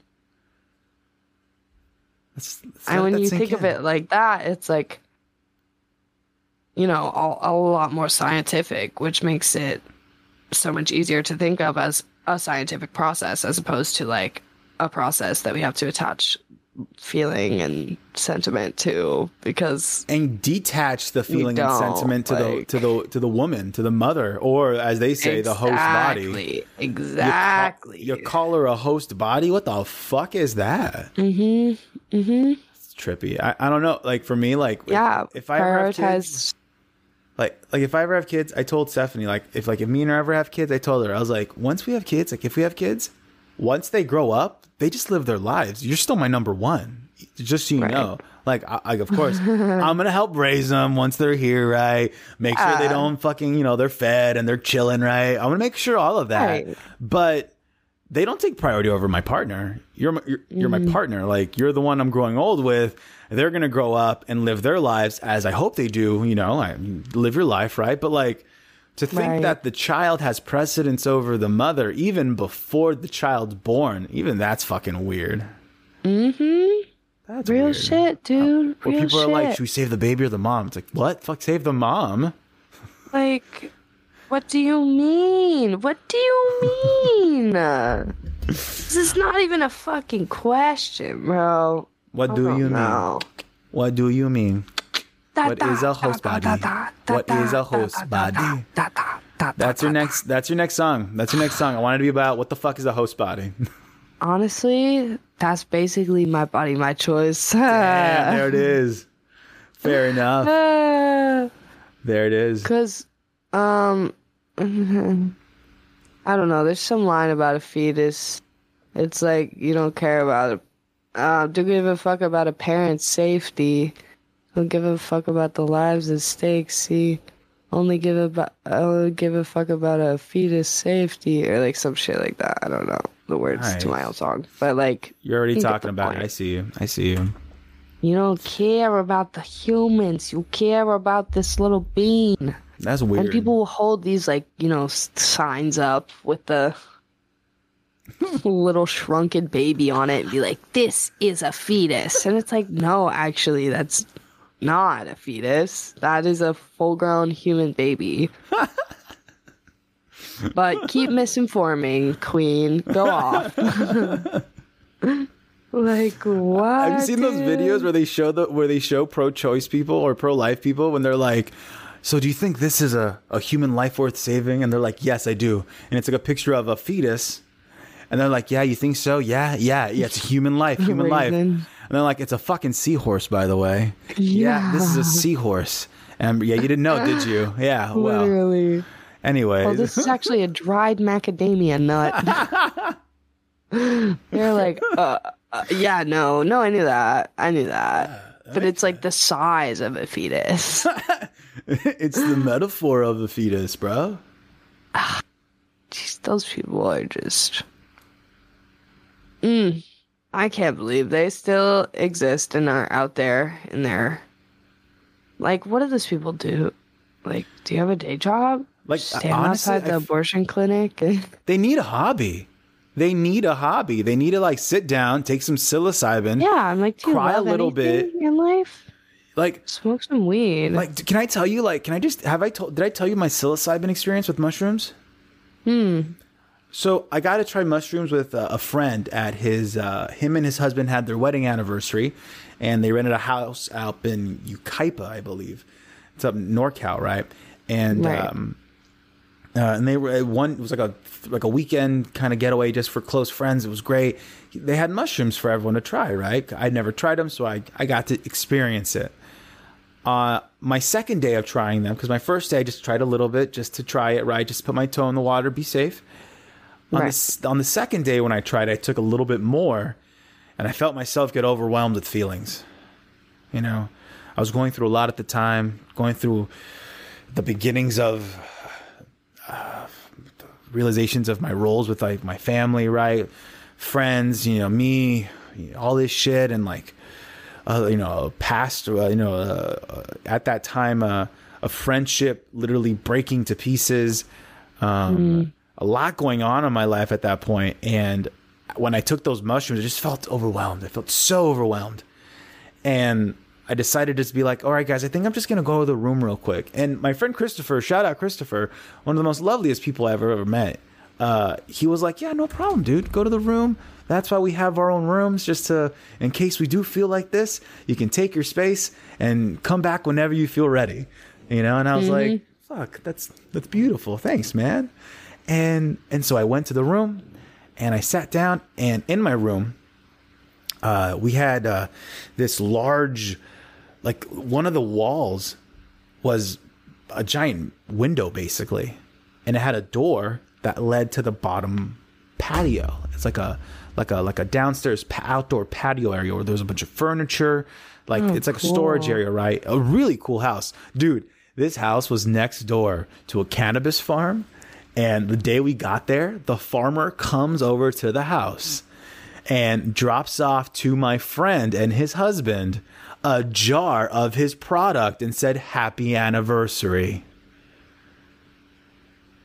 Like Sweet. like you can't you It's my kind of neighbors. like that's that's good people right there. Like I don't say mm-hmm. say what you will, that's good people right there. For um, real. so I I felt safe, you know, and I decided to go down, down the stairs into that downstairs outdoor patio storage area, and there was like this old wooden rocking chair, and I sat, and I rocked, and I looked out, and it was just woods, just NorCal woodsy area, you know, and I started just thinking, and I was like, looking, looking, looking, looking, and then like I, I don't know what psilocybin does, but it gives you this ability to be really aware and like attached from your ego and your thoughts, right? And so I just asked myself, what am I looking, look, looking, looking for? What am I looking for? Why do I keep looking for someone? Why am I looking for someone? I have to stop looking for someone. Why? Stop it. You got yourself. You're enough, right? And then I got up and I was like, no, I'm st- I'm I'm done looking. But it wasn't the end of the journey yet. I then walk out of that little patio area into the actual like grounds of the woods, dirt and everything, and I walk down this this hill. And once I reach the bottom of the hill, I'm like, wait, where am I going? And I, I hear my hmm. friends laughing and having fun, you know, and I hear them singing and shit. And I'm like, no, I gotta, that's where I gotta go. Why am I, I know I don't gotta look for anything. And like, I'm always searching for whatever it is, right? Whoever it is. And there's, there are these hmm. people who are lovely. They're there. Like, why are you leaving that, Stephen? Why are you isolating yourself again? Yet again, isolating yourself. Look who's there. And I had to go back up that dirt hill and I was wearing dress shoes, and walking up that hill was a fucking challenge, dude.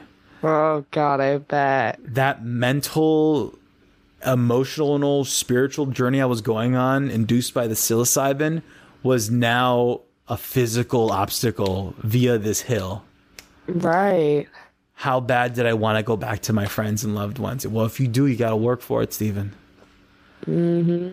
But all that to say, psilocybin allowed me to detach from the ego and feel my feelings and process them easier just because they are hard for me just because of who knows you know trauma or whatever experiences from my past make it hard for me to change and change my way of thinking. So it just helps break that you know? Psychedelics just help break those bonds. And i've heard that a lot too. That's that's that's their main thing. They help you break those bonds so you can learn and Oh yeah, dude. Oh my god. I think that's why like the last couple of times I've taken shrooms, it's been like almost overwhelming for me. And I never, I took a lot of, not a lot, but I guess a lot for any quote unquote normal person, uh, psychedelics and different drugs in college and the year before that. And like, it was always a great time, you know, always revealed something about myself and it always went somewhat smoothly and I knew everything was going to be fine. And then the last couple times I took shrooms, it was just like smoking weed with it for some reason was like way too much. Mm. And I just became so overwhelmed that I was like, no, I'm not ready to deal with this. I can't do this right now. So I just like slept through. Basically, actually, last time I slept through it, time before, I like read through it. Oh, I like was trying to read my book. Yeah, yeah. What did you read? Um, I read uh, Zen and the Art of Motorcycles. Is that what it's called? What? what Zen and the Art of Motorcycles. Yeah, it's a Dude, really if, great. If I was gonna guess what book you were reading his... while on your mushroom cannabis trip, not the book I was gonna guess. I've never heard of that book. First off, What's yeah, it's beautiful. Um, it's it's about this father who goes on a motorcycle trip with his son, and the whole thing is kind of like a philosophy book based around this journey, this physical journey. So it's very much like tapping into where I was mentally because mm. it's the whole thing is is so much more symbolic than the actual trip, but it's them going on this ride and him remembering, you know, what he learned from his dad and his son receiving things differently than he may have liked, like not loving parts of the ride and like them going with their um I think it's like another couple that are their friends that go with them mm. or maybe just like another guy. Um but you know, there's weather challenges, there's road challenges, there's relationship challenges between father son dynamic and like all these different things that just serve as sort of like a physical representation of this journey that they're taking as two individuals connected by not by choice but by blood you know so it's it's a great book he actually just came out with a sequel after like 30 years or something so it's that's a direct why I wanted sequel to, to read it one? but i yeah, I haven't read it yet, but that's what they told me when I checked it out about nine months ago now. So I really need to return that like super oh, bad. I don't know what my fines are looking like, but it's Uh-oh. probably not good. Just return it and say bye. I have so many. I've avoided the library for months now. They won't I've, get mad. Just return it to them and just be like, "I'm sorry. I love you. Bye." I'll, sorry, I'll I've had these books for a year. Yeah, it's fine. honestly, I think my bad. Here's five like, bucks. like, all right, all right. here's five dollars. I'm sorry. Uh, my bad. I mean, they sustain themselves on donations, anyways, so yeah. they probably greatly appreciate it. Yeah, as long as you return the books, probably that's all that matters. Yeah, but I have a couple I haven't finished. Finish them, them then. Finish them. Wait, so Maybe. what's so what's that what's that book like while you're you know you read it while you're coming down from a high? Like, I read it, it while I was high as fuck. What is it just grounding like, or is it you just find yourself like I, I needed to you? focus on something. I, I, was get like, does it help you focus more? Are you like more mm-hmm. focused when you're induced in that like psychedelic state rather than when you're just sober? And not even um, no, I don't think so. psychedelic or like, or you just like a like a buzz? Um, because it feels like that, psychedelic. I would say word. Psychedelic. Yeah, yeah, for mm. sure. Because even THC has psychedelic properties. Mm. So combining THC with psilocybin, you're gonna definitely unlock um, that part of your brain that's like on another level, you know? So I was very, I think everything about be, taking psychedelics, whether you microdose or you macrodose, is situation and environment You know, and I was not in a good environment at that time. I was uncomfortable. I was like, they were dealing with a lot of unknowns. So Mm. the only thing that I could do to keep from being entirely overstimulated and like panicking, focus. Focus on one thing, get in the sunshine, drink water, you'll be good. But I do remember like that day I was just tweaking. Like I was so off my rocker because I took a bunch of shrooms and then I took a bunch of edibles. And usually like edibles don't affect me. But not But edibles. combined, yeah. oh my god, dude, I edibles, just you got, got- hit. Once you got edibles in your system, it, THC becomes something else. Like Mm-hmm. it literally transmutes in your like fucking chemistry in your gut happens, and I forgot what Right. the chemical's called, but hold on, I'm gonna search it up just so I don't sound like a There were complete. just too many things going on at once. Let me see. You know, what, what chemical is induced when edibles are taken? Because it's not just THC. Oh my God! Here it is: tetrahydrocannabinol. Cannabinol. That's Uh, THC. Fuck me, no, no, you're right. No, that's not it. There's more. There's something else that pops out. Probably There's something else. I swear to God. Wait. T- what? Let me see. hold on. right. THC become in? I have to be more specific. What does THC become in the gut? Mm. It's because when you eat it, it changes. Oh yeah, that's why edibles are different when you drink them because it processed through your liver differently. Mhm. And and there's a certain drug. Let me see. Uh, da, da, da. There, there is a certain. I gotta find it now, just because I don't want to sound like a total dumbass. No, Because I'm, I'm I'm a semi dumbass at you know on my best days, but I know that when you take, I was gonna me the appetite. No, no, no, no, no. no. Fuck. Forgot what it These was. These are like good edibles too. Like none of that fucking I mean I was like hanging with this rich dude and he was like, "Do you want some really good stuff?" And I was like, "Sure, yeah, I'll take an edible. I'm what was it? whatever." Dude, I don't know. There were these gummies. He was like, "I usually take half of them." And he's like a fat stoner. So I should have known from that. Like What did you take? A full? I took two of them. Son of a bitch. I was like, dude, I'm the biggest stoner I know. This is gonna be breeze. Walk in the park. And then the shrooms started to come on, and the edibles started to come on, and I had just taken another bong rip, and I was like, Oh.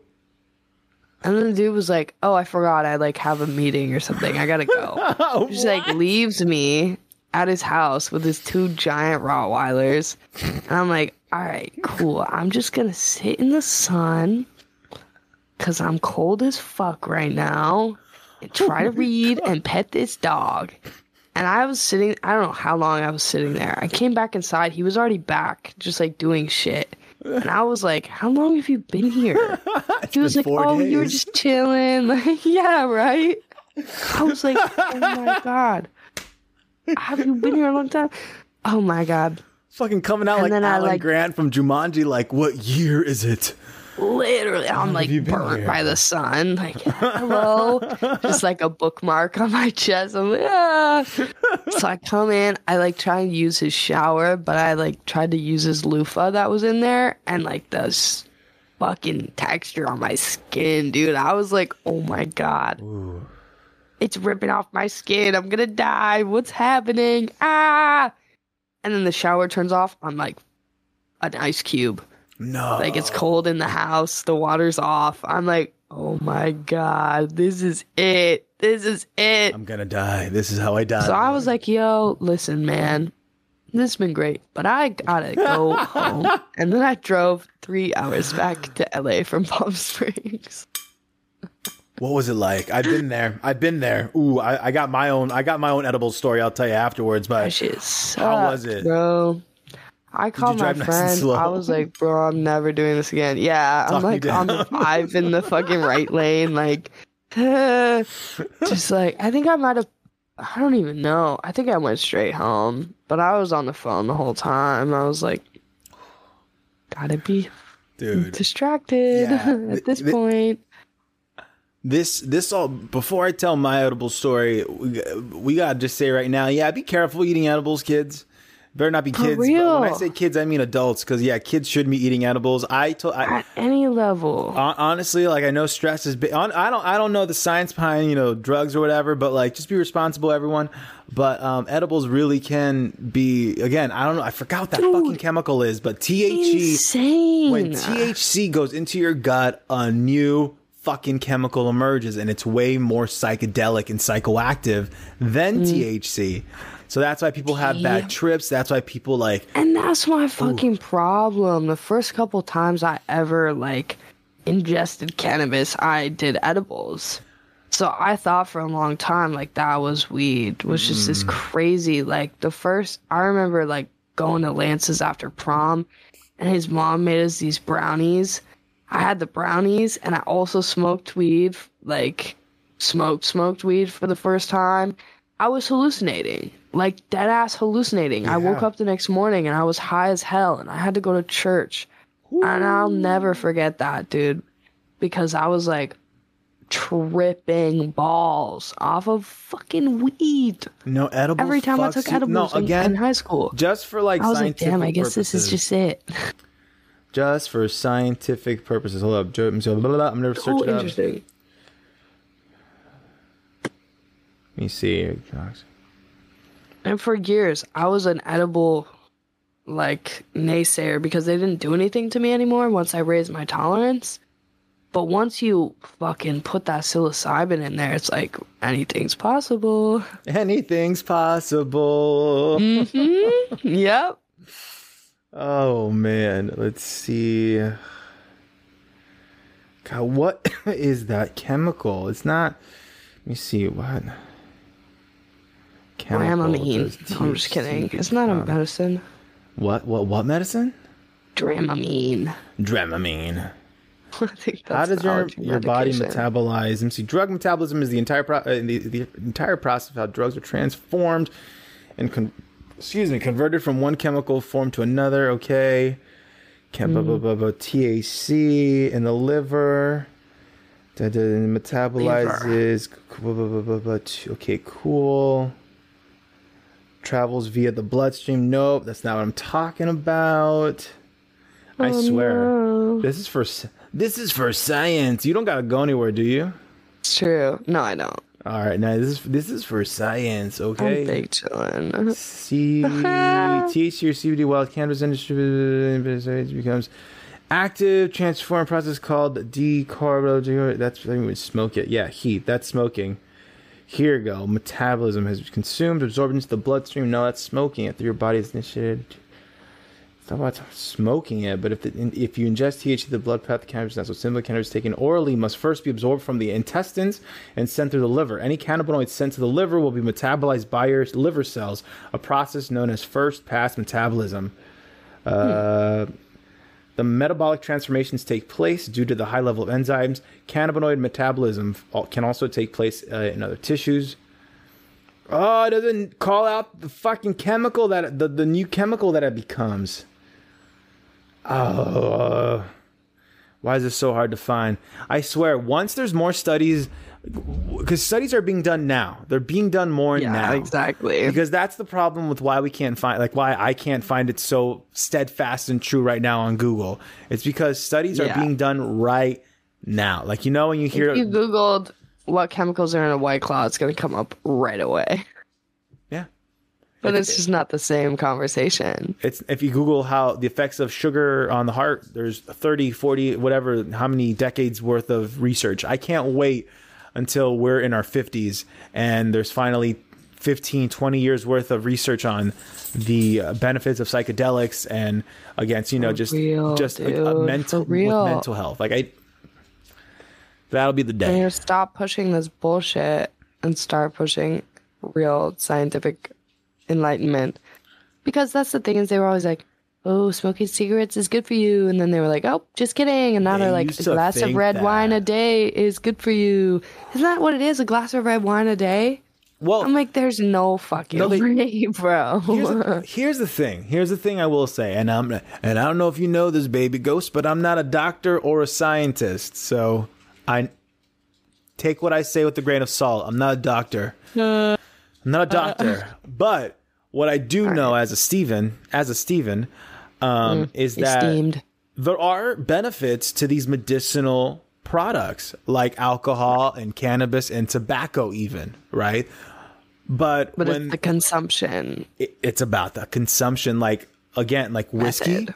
a little bit of whiskey for a cold that's not just a, a little story uh, you know our moms told us or whatever or Whiskey. like a little whiskey does help us help fight a cold it just does You know some shit? What? I knew this girl in college who would take a shot before her 8 a.m. lab, like of tequila, That's and be like, yo, I'm about to clear my sinuses for the day.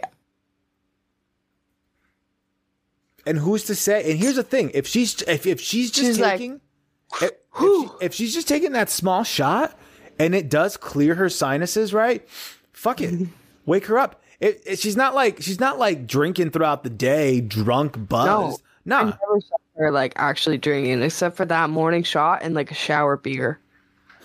I was like, damn, you are a fascinating creature. wait say that again you say a My- Tequila shot in the morning, shower beer at night. hold on i'm gonna go pee let's do i'm gonna let shower beer sink in i'm gonna go pee Oh, really yeah. quick give me Godspeed. Hello. I have a good. I think. Do I have footage of you just munching on some Pringles? Uh huh. Dig it. Pringles not a sponsor, but if you want to, Pringles. Pizza Pringles. Pizza Pringles. Ooh, that's what's up. Pringles are They're good. interesting. Pringles are uh, under um what's the word? They're appreciated. Underappreciated. Very much so. Need more love. More love on the Pringles. Holy shit. Well, we're an hour and forty seven minutes in. I think, oh shit. Uh, I think uh, I think it's a good time to uh, get to the segment, the question segment. Now that we have video for the podcast, uh, we're just gonna do questions again. You know, we don't have to do it all the time, especially now that this is your third appearance on the show. So now this is your third time uh, going through these uh, inside the Actors Studio questions. But I want to Three different answers. Hell yeah, may, you're a different person today. Maybe who knows? You might you think It's true. different. You feel different. You know, Every day. these might be different for New you. ghost. All right. Well, for those that don't know, you know, ins- uh, these questions are from inside the Actors Studio. I don't want anyone getting all pissy with me, being like, "You stole those questions." I know where they're from. I know James Lipton. I love him. Rest in peace. You know. Hopefully, no, no, nothing bad comes out about James Lipton. Then we hate him tomorrow. But we love Yeah, him right now. real. Rest in peace, man. You know, these are from inside the Actors Studio. Ten questions that are deceptively simple to get uh get let help me get to know baby ghost more you can get to know baby ghost more so you know let's see what what you're all about all right cue the who wants to be a millionaire music question one what is your favorite word Ah, damn it. It's the first one. Oh man. Um I mean you know, I still I think I said this before. I still really like kismet. Um kismet is a beautiful word. I use it a lot. I found out kismet is um I believe the Hindu word or something. Um kismet is like um, Yiddish, I think, or Hebrew. Um, but essentially just serendipity. It was meant to happen. Meeting of the minds, like perfectly aligned. I love the idea of it, but I also love that the word is so fun to say. Kind of like a um, onomatopoeia, I guess. Like mm. it's it's a little bit like that. Kismet. Mm. Very just like cacophonous. Kismet. That's a good one. Cacophonous. I like that one too. Oh. Yeah. So we got kismet kismet right and Cacophonous kismet. a cacophonous kismet mm. baby ghost latest single cacophonous kismet Oh shit! yo Hold that's on. a Let me challenge write right that there. down. Let me write that down. Put that to a beat. Cacophonous kismet. Not right now, of course. even I, how next time we see each other. Next time you come Yeah, by I'll the podcast, you'll be like, ready. Steven, I got a single Have to a show note. you. Mm-hmm. oh shit. Dig it. All right. Dig it. All right. Well, hey, that was a good first question. Next question. What is your least favorite word? Uh, right now it's mulch. Ooh, Doesn't really c- uh, come out that well. Mulch, kind of choke on it. mulch. Don't love it. Right on. All right. Next question. What turns you on? Emotionally, spiritually, or mentally?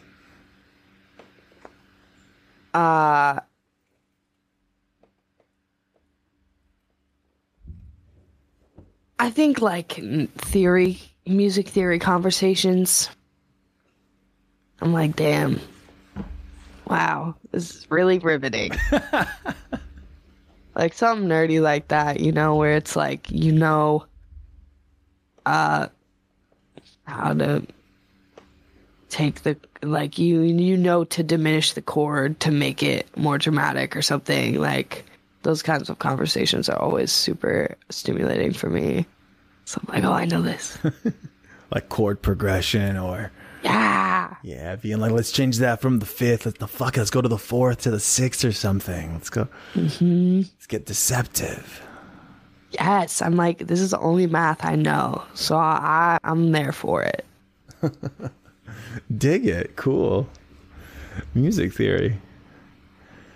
All right. Next question. That's the lamest thing i've ever said in my life Dude, no. Oh my gosh. Nah, take that back right now. what turns you on music theory That's wonderful. Dude, you're, i'm you, so cool are you about to laugh at Bob Ross? Because I'm sure that man, it was turned down by right. happy trees and happy mountains and happy clouds that he would paint. squirrels he's holding there he's like It's fucking squirrel. i'm living right now Hey, yeah. And then when you're talking Mm. about when you're in a when a group of people and they're talking about music theory, you are living. like damn this is it right here doesn't get much better with your white cloth. This is it, fam. This is it right here. hey guys you want to talk about major scales that's me at a party anywhere i'm like no okay i'll go play with your cat to a t that's it So you heard it here. verbatim You heard it here, folks. If you want to talk to Baby ghosts when you like bump into them at a bar, at a party, right? You see them after a show. You want to talk to Baby ghosts and get bring in some music. one theory. thing i care about Imagine you're gonna have someone come up to you and be like, "Hey, Baby Ghost, uh, what's your favorite time?" What do you think about the circle of fifths? My God, I'm so glad you asked. with that guy? I'm so glad you asked about the circle of fifths, actually, yes. It's gonna be great, actually. I think it's a think very about it. great system for songwriting, and it's very, you can utilize it so many ways. Like putting in my retainer. oh, Oh wait, I'm getting Oh, really. boy. exci- Let me take out the retainer. I'm getting really excited. I mean, where's the lie? dig it. Hey, dig it. All right. Well, next question. Let's see what this one's gonna be then. What turns you off, emotionally, spiritually, or mentally? Um, I would say all three. I get turned off by someone uh, being a bad listener, and especially vocalizing that. Like, say someone listens to, asks you a question, listens to your whole answer, and then responds with something completely unrelated that they clearly wanted to say from the get go, but we're just being polite in order to like let you say something for a second. You know, I'm like, damn Fuck why why do that? Yeah. Like just be mindful. Be in the be in the present moment conversationally. It's a big exercise in patience and learning and unlearning and i think that it's just like of the utmost importance so. It's, uh, that's why I started bringing guests onto the podcast so I can just practice that. That's all this Yeah, is. real everyone. shit. That's all this is. This is all. Just, this is all a, a, a, this is a love is human. blind social experiment This, is- this that's what this is turning out to be. This is a human human experience exercise right now. I'm learning how to human better. Netflix. Hello. Netflix. Remember, it's me. It's me, your cousin Steve at Netflix. Remember that new sound you were looking for? Well, listen to this. Aha. Aha. No real shit. Ah, dig it. Okay, well, nice. Thank you. Great response. Next question. What sound or noise do you love? Um, I love. Well, this is immediate answer because it's in my hand. I love the sound of a lighter. Um, especially like when I'm sleeping over somewhere and I'm like waking up and I hear someone like taking a wake and bake bong rip. Like that'll wait. I don't know. I'm just so trained now. I'm such a like delicate sleeper, but you you click that letter at 8 a.m. I'm up. I'm upright. Hey guys, I'm here for it. you guys smoking? What you guys doing? It's like Yeah, like exactly. someone smells bacon in the morning and they wake Oh, up. can you Nah, pass that? nah, it's not bacon. It's the sound of the lighter clicking. Hey guys, mm-hmm. you guys smoking? Hey, smoking without me. That used to happen in my friends' dorms all the time. I would be out from like an acid trip the night before, like a long night of drink. I didn't drink a lot in college. I just did a lot of drugs. So I was just like passing out of my friends' rooms because my roommate, like freshman year, she was super square. So I didn't want to come back tripping balls and like scare her. Oh, out of the dorms. So I was like, all right, I'm gonna just hang out with the homies. and I would wake up in the morning to just like, like, hey, bro, hey, we got class soon. Can you pass me that? If anything, too, I don't know. Again, again, again. I need to. I need to reiterate this. I'm not a doctor. Okay. Okay, I'm not a all right. I forgot actually. Uh, Okay, good. I'm glad I had. I'm glad I reset that. Um, but Thanks. I feel like honestly, like if you had to pick either smoking weed and the occasional acid trip, right? Or drinking alcohol, I think I would take cannabis and the occasional acid trip. I feel like that'd be the healthier choice Yeah, because the amount of drinking the average college student does, that alcohol, you don't understand how fucking damaging alcohol is. Yeah, it's fun. Yeah, it's yummy. I like a good cocktail every now and again, right? It's lovely. But Mm-hmm. alcohol will fuck you up if you're Yeah, not dude. Bro, I got kidney stones from not solely from drinking alcohol, but like I was binge drinking one weekend, blacked out for the second time in my life. Thankfully, haven't done that since. Don't plan on doing it again. um. Nice. But after that weekend, I got had a kidney stone, and they were like, "Yeah, you were on this road, but this weekend, like, you just accelerated this process exponentially." And I ended up in the ER because of it, because I didn't know what was going on. I thought like my appendix burst or something. I was like, "Oh my god, I'm dying!" Aw. And then they're like, "Yeah." You gotta pee. I'm like, oh, all right, bet.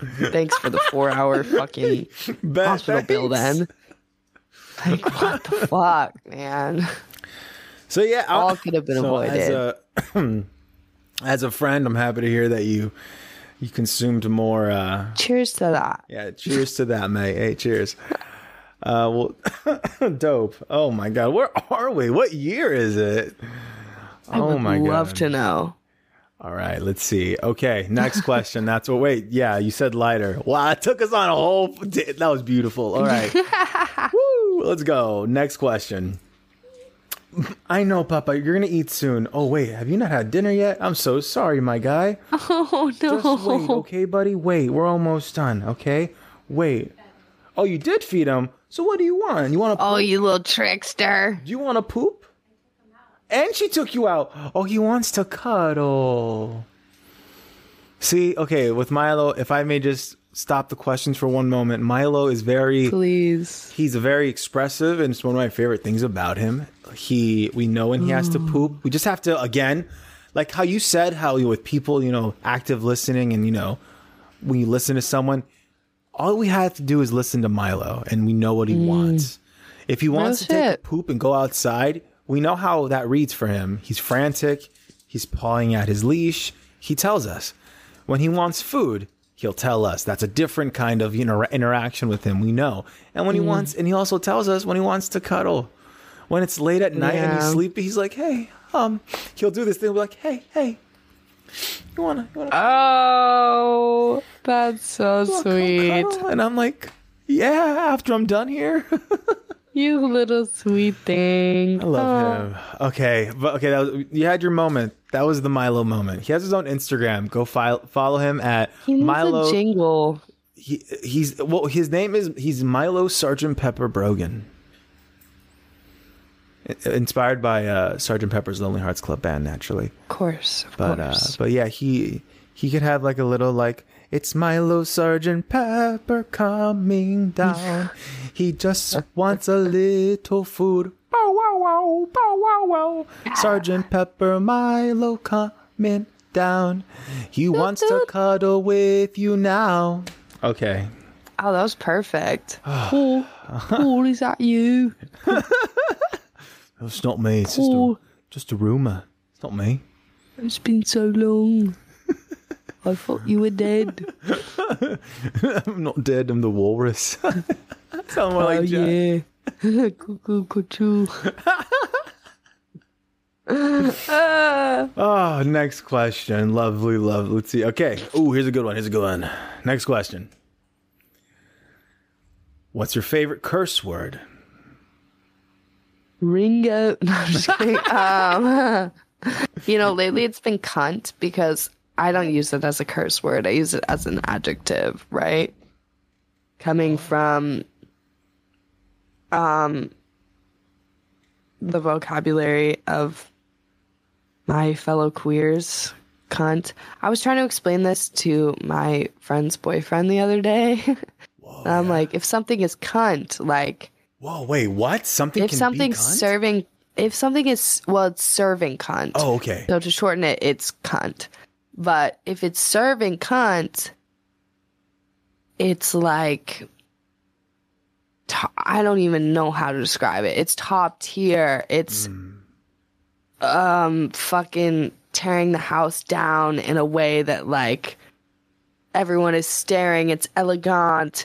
It's uh of like show stopping. It's something that's never been seen before. A lot of things can be cunt. And then he was like is like petting a cat cunt and i was like no bro Painting No. a cat?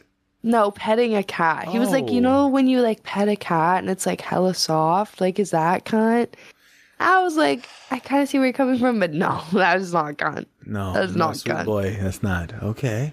like if you saw Lady Gaga's meat dress for the first time in 2008 or whatever, Mm. and this vocabulary was applicable, you'd be like, "That's kind. That's serving cunt." The meat dress. Mm. Yo, It's I'm cunt. learning something new. So, wait. Yes. So the term serving. the language comes from like yeah, that was my next question. well, queer. Most of queer language comes from African American vernacular English, right? Which is like AVE. So much of our like TikTok language comes from AAVE, which also a lot of the times is intrinsically Oh, Sorry, linked time with. out. Time out. Whoa. Something happened on my end. I'm so sorry. Hold up. Are you good? No, you're good. oh my god. yeah, Okay, so we're just gonna pick it up from there if you don't mind. it's like nothing Like, happened. it's the professionals we are. So I know, buddy. Do you want to cuddle? I swear to God, I think he wants to cuddle.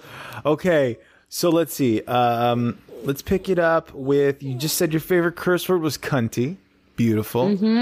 Uh, Cunt. oh, and also let's just because it got cut off, and I don't want it to get cut off. This for, for just, where does cunty come from, or to be So the cunt. adjective? Cunt. Thank you. Cunt. the Yes, adjective. Thank you for cunt. correcting me. Yes. We were talking about the language sort of like um pipeline here from like what we are seeing as this TikTok youth slang, which actually is stemming from a queer language, um like queer coded language, which has predominantly been taken over by white queers but which actually comes from AAVE and ballroom culture, which is predominantly black people. Well, AAVE is black people, and the ballroom scene is predominantly black people and people of color. Um, like there is that sort of evolution there where everything comes back to black culture and black language because both are tied. And then we see like it becoming queer queer language in general, um, which is sort of where you find the word cunt. Like serving cunt. She's serving cunt. She's like serving looks. She's amazing, whatever. Um we see that happening and then slowly it becomes overtaken by this sort of like TikTok slang youth, which is, you know, where we see people like, I be jogging on Saturdays as opposed to I stay jog or I am jogging on Saturdays. Mm. And that sort of language is directly coming from AAVE, whether we recognize it or not. And one more time for me, what does AAV stand for?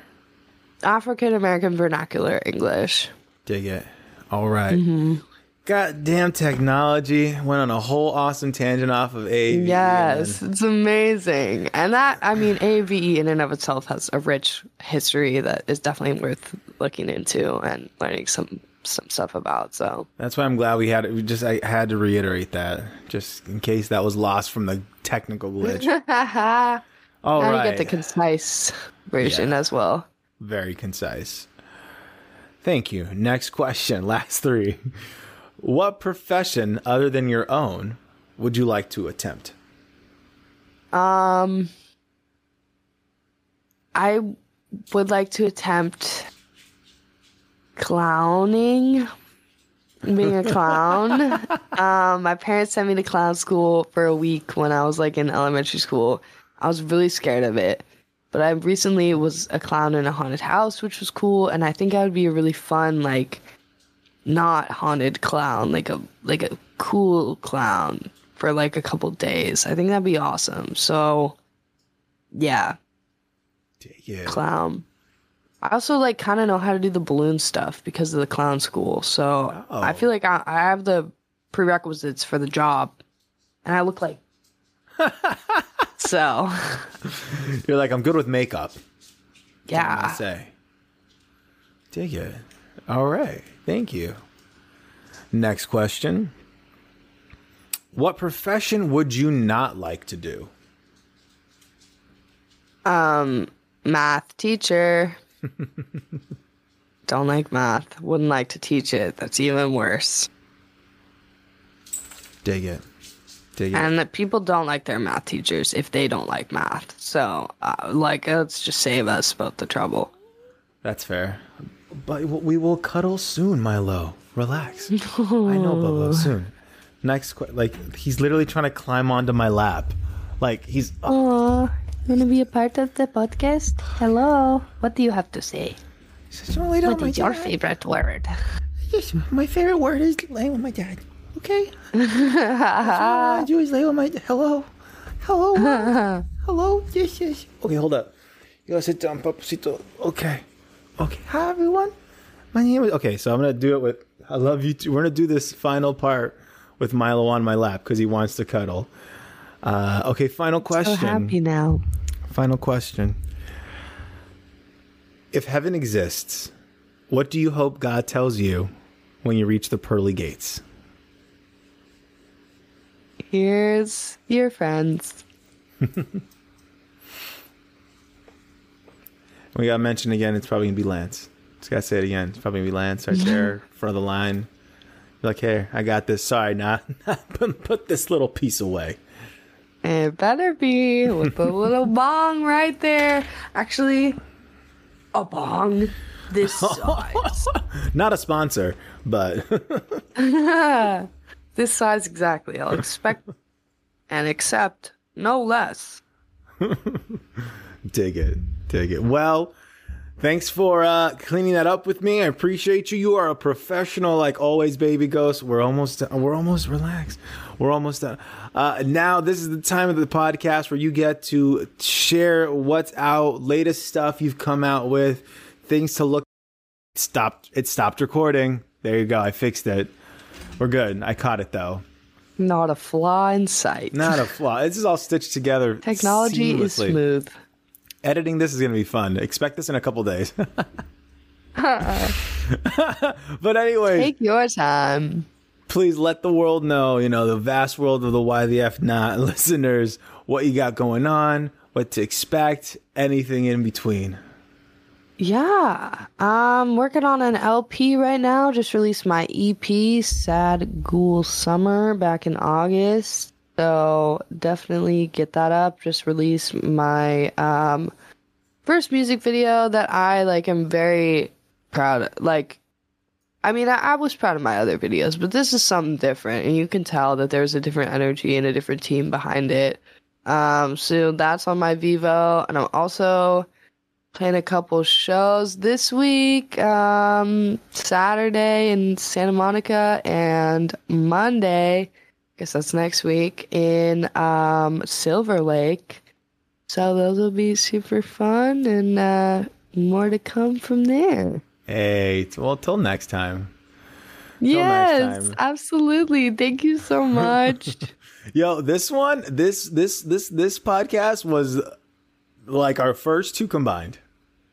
i know Time-wise. right That's a good time. that's so funny Ah, well, let's see i for mean shit dude you it's fun to talk to you so Fuck yeah, likewise. Dig it off. Mm-hmm. I'm happy to hear that. I'm happy to hear that. Well, let me see. Let me officially. This is the outro. Welcome. Like, I don't know if that's going to stay consistent. Like, the intro and outro for the show, I might keep it going just because it's a consistent thing. Like, you just, it's the format of the show. I don't, it would feel wrong to take it out. This is a good time just to remind you hey, subscribe if you haven't subscribed yet. Uh, don't forget to check out all of Baby Ghost's links down below in the description. We talked a good, amount of like the Baby Ghost got they got a new new video out. Go check that out. I'm stumbling on my words because it's late and and I hung out with, with my girlfriend and I forgot to film these and I was like, oh baby, I'm sorry. She was talking to me about some pretty cool actually. Some like uh, it was some pretty crazy shit. I, I got to get her on the show actually next, and then she'll talk to me about this because the shit she was telling me, it was like it felt like like it was just otherworldly. It was it's it's starseed. That's all I'll say. Anyways, if you want to see anything else that Baby Ghost is up to, check out the description below. Uh, all my links are gonna be down down there too. All my links they will be down there too. Uh, my Linktree, all that good stuff. Uh, and uh, yeah, subscribe if you subscribe. Did you like the video? I guess you can like it if you want. You can comment if you want to. Like, what's your favorite word? Yeah, hey, what's your favorite word? Is it kilt? I don't know. Anything, you know? What is it? Oh, and don't forget, most importantly, you're enough. You're more than enough. It's insane how enough you are. Okay? Um, bye. This is something else. I don't know if I'll keep it. Maybe, but just for consistency's sake, maybe I'll keep it. I don't know. But like when I was doing turn around, I like to be talking to the mic really closely. Goodbye.